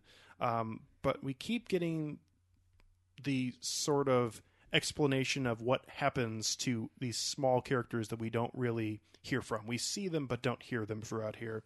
And it'll just be like was liked by all, lived to natural Yeah, cause the death. one well, to guy. be fair, that was like the one. I know, joke. but but then there's then there's all the other ones were obituaries. oh, oh, like pretty much like deaths. shot six times in the head or died by a nail bomb. yeah, Yeah. died by a nail bomb. Whoa, boy. Um, so I feel like part of me says that that just feels super lazy, um, but the other part of me says that these characters were never going to be part of it at all. This is just showing us that every single person that's around them is a bad person who's going to get their comeuppance at some point. I didn't even So- take it as either one of those. Whereas Yeah. I thought in most of his gangster movies, uh, as I kind of talked about earlier, about how this one really takes the sexiness out of it. I just thought it was a great way to not even fuck around with any semblance of anybody of these people living a decent life and or winning, so to speak. This is so, the natural trajectory of that sort of lifestyle. In that the the ability to actually like live to die of a of old age is an outlier. because when you join this club, that's not your goal, but that is the only way you exit. And so Move I do like the idea that it's basically every time you meet a person, it's they're dead before they can even. Yeah, and begin. that's why I'm definitely conflicted because of my first initial reading of it was this is kind of dumb. Um, but I as I went back and saw it again, I'm like, you know what, this actually works. So okay, cool. I love this film. Um, Joe Pesci and Al Pacino are delivering really, really high level performances here. Um, I really did like the loudness of Al Pacino's performance. I was admittedly a little disappointed that there wasn't an opportunity for a vintage Joe Pesci moment, but I'm willing to accept that it was purposeful for why he played the role the way he was. So I'm good with that. He does have one moment where he refers to somebody um, poorly. Um, and I will say, I like had to grab that little tiny grasp of actual real Joe Pesci and be like, "Oh, this is it." Um, so I love this movie. I thought it was very good, and I'm I'm just so excited that this is actually a thing, and we'll see what Martin Scorsese does next. I know he's got all these different projects with potentially Leonardo DiCaprio and Robert De Niro, and Devil in the White City. He's possibly going to be involved in. So we'll see where he goes from here. But um, I don't I don't think there's anywhere to go higher for him at this point. This is if this is probably the peak of this part of his life, and um, I'm just excited that it is as good as it is. So, Yeah. four and a half out of five for me for The Irishman. Till he ends up in a Marvel film. Probably not. We'll see. I would guess that they're not going to be working together. We'll see. We'll see. Uh, so, if you have any thoughts on The Irishman uh, or I Heard You Paint Houses, whichever title you want Oh, to think I forgot by. to mention that in my final thoughts. Uh, the Irishman is still a very stupid title, Yeah. and it should have been called "I Heard You Paint Houses." I mean, it's even still in the Yeah. titles of the film. So that's But why I, so I much do- so we thought it was a chapter heading. I had read about it, so I kind of knew that was coming. Yeah. But Yeah. I, it, it's just a much more evocative title, and the phrase in the body of the t- work itself is great and wonderfully utilized. It's well, when just, this gets its, its Criterion release, maybe it'll have its ru- real title. uh, yeah. We'll see. Anyways, if you out there have any thoughts on this film, whatever you want to call it, always feel free to send them on to us at filmtankshow at gmail.com, or you can hook up with us hook up with us on Facebook or Twitter. Yeah, hook up at with film, us. Ooh, ooh boy. Hello. At Film Tank Show. Um, and you can also find this and all of our episodes on filmtankshow.com or also on Apple Podcast or Stitcher or a host of other places as well. Coming up on episode 211, uh, our friend Sam will be back as we are going to talk about another new release, which is Rian Johnson's Knives Out. Uh, definitely a film that I was interested in. Uh, the reviews have been pretty positive. Um, so we'll see what everybody thinks. Yeah. Coming up on our next episode. We'll. So, from myself, Alex Diekman, also Nick Cheney and Toussaint Egan, thank you very much to everyone for listening to us here at Film Tank. We'll catch up with you next time. Hey. Hey. Hey.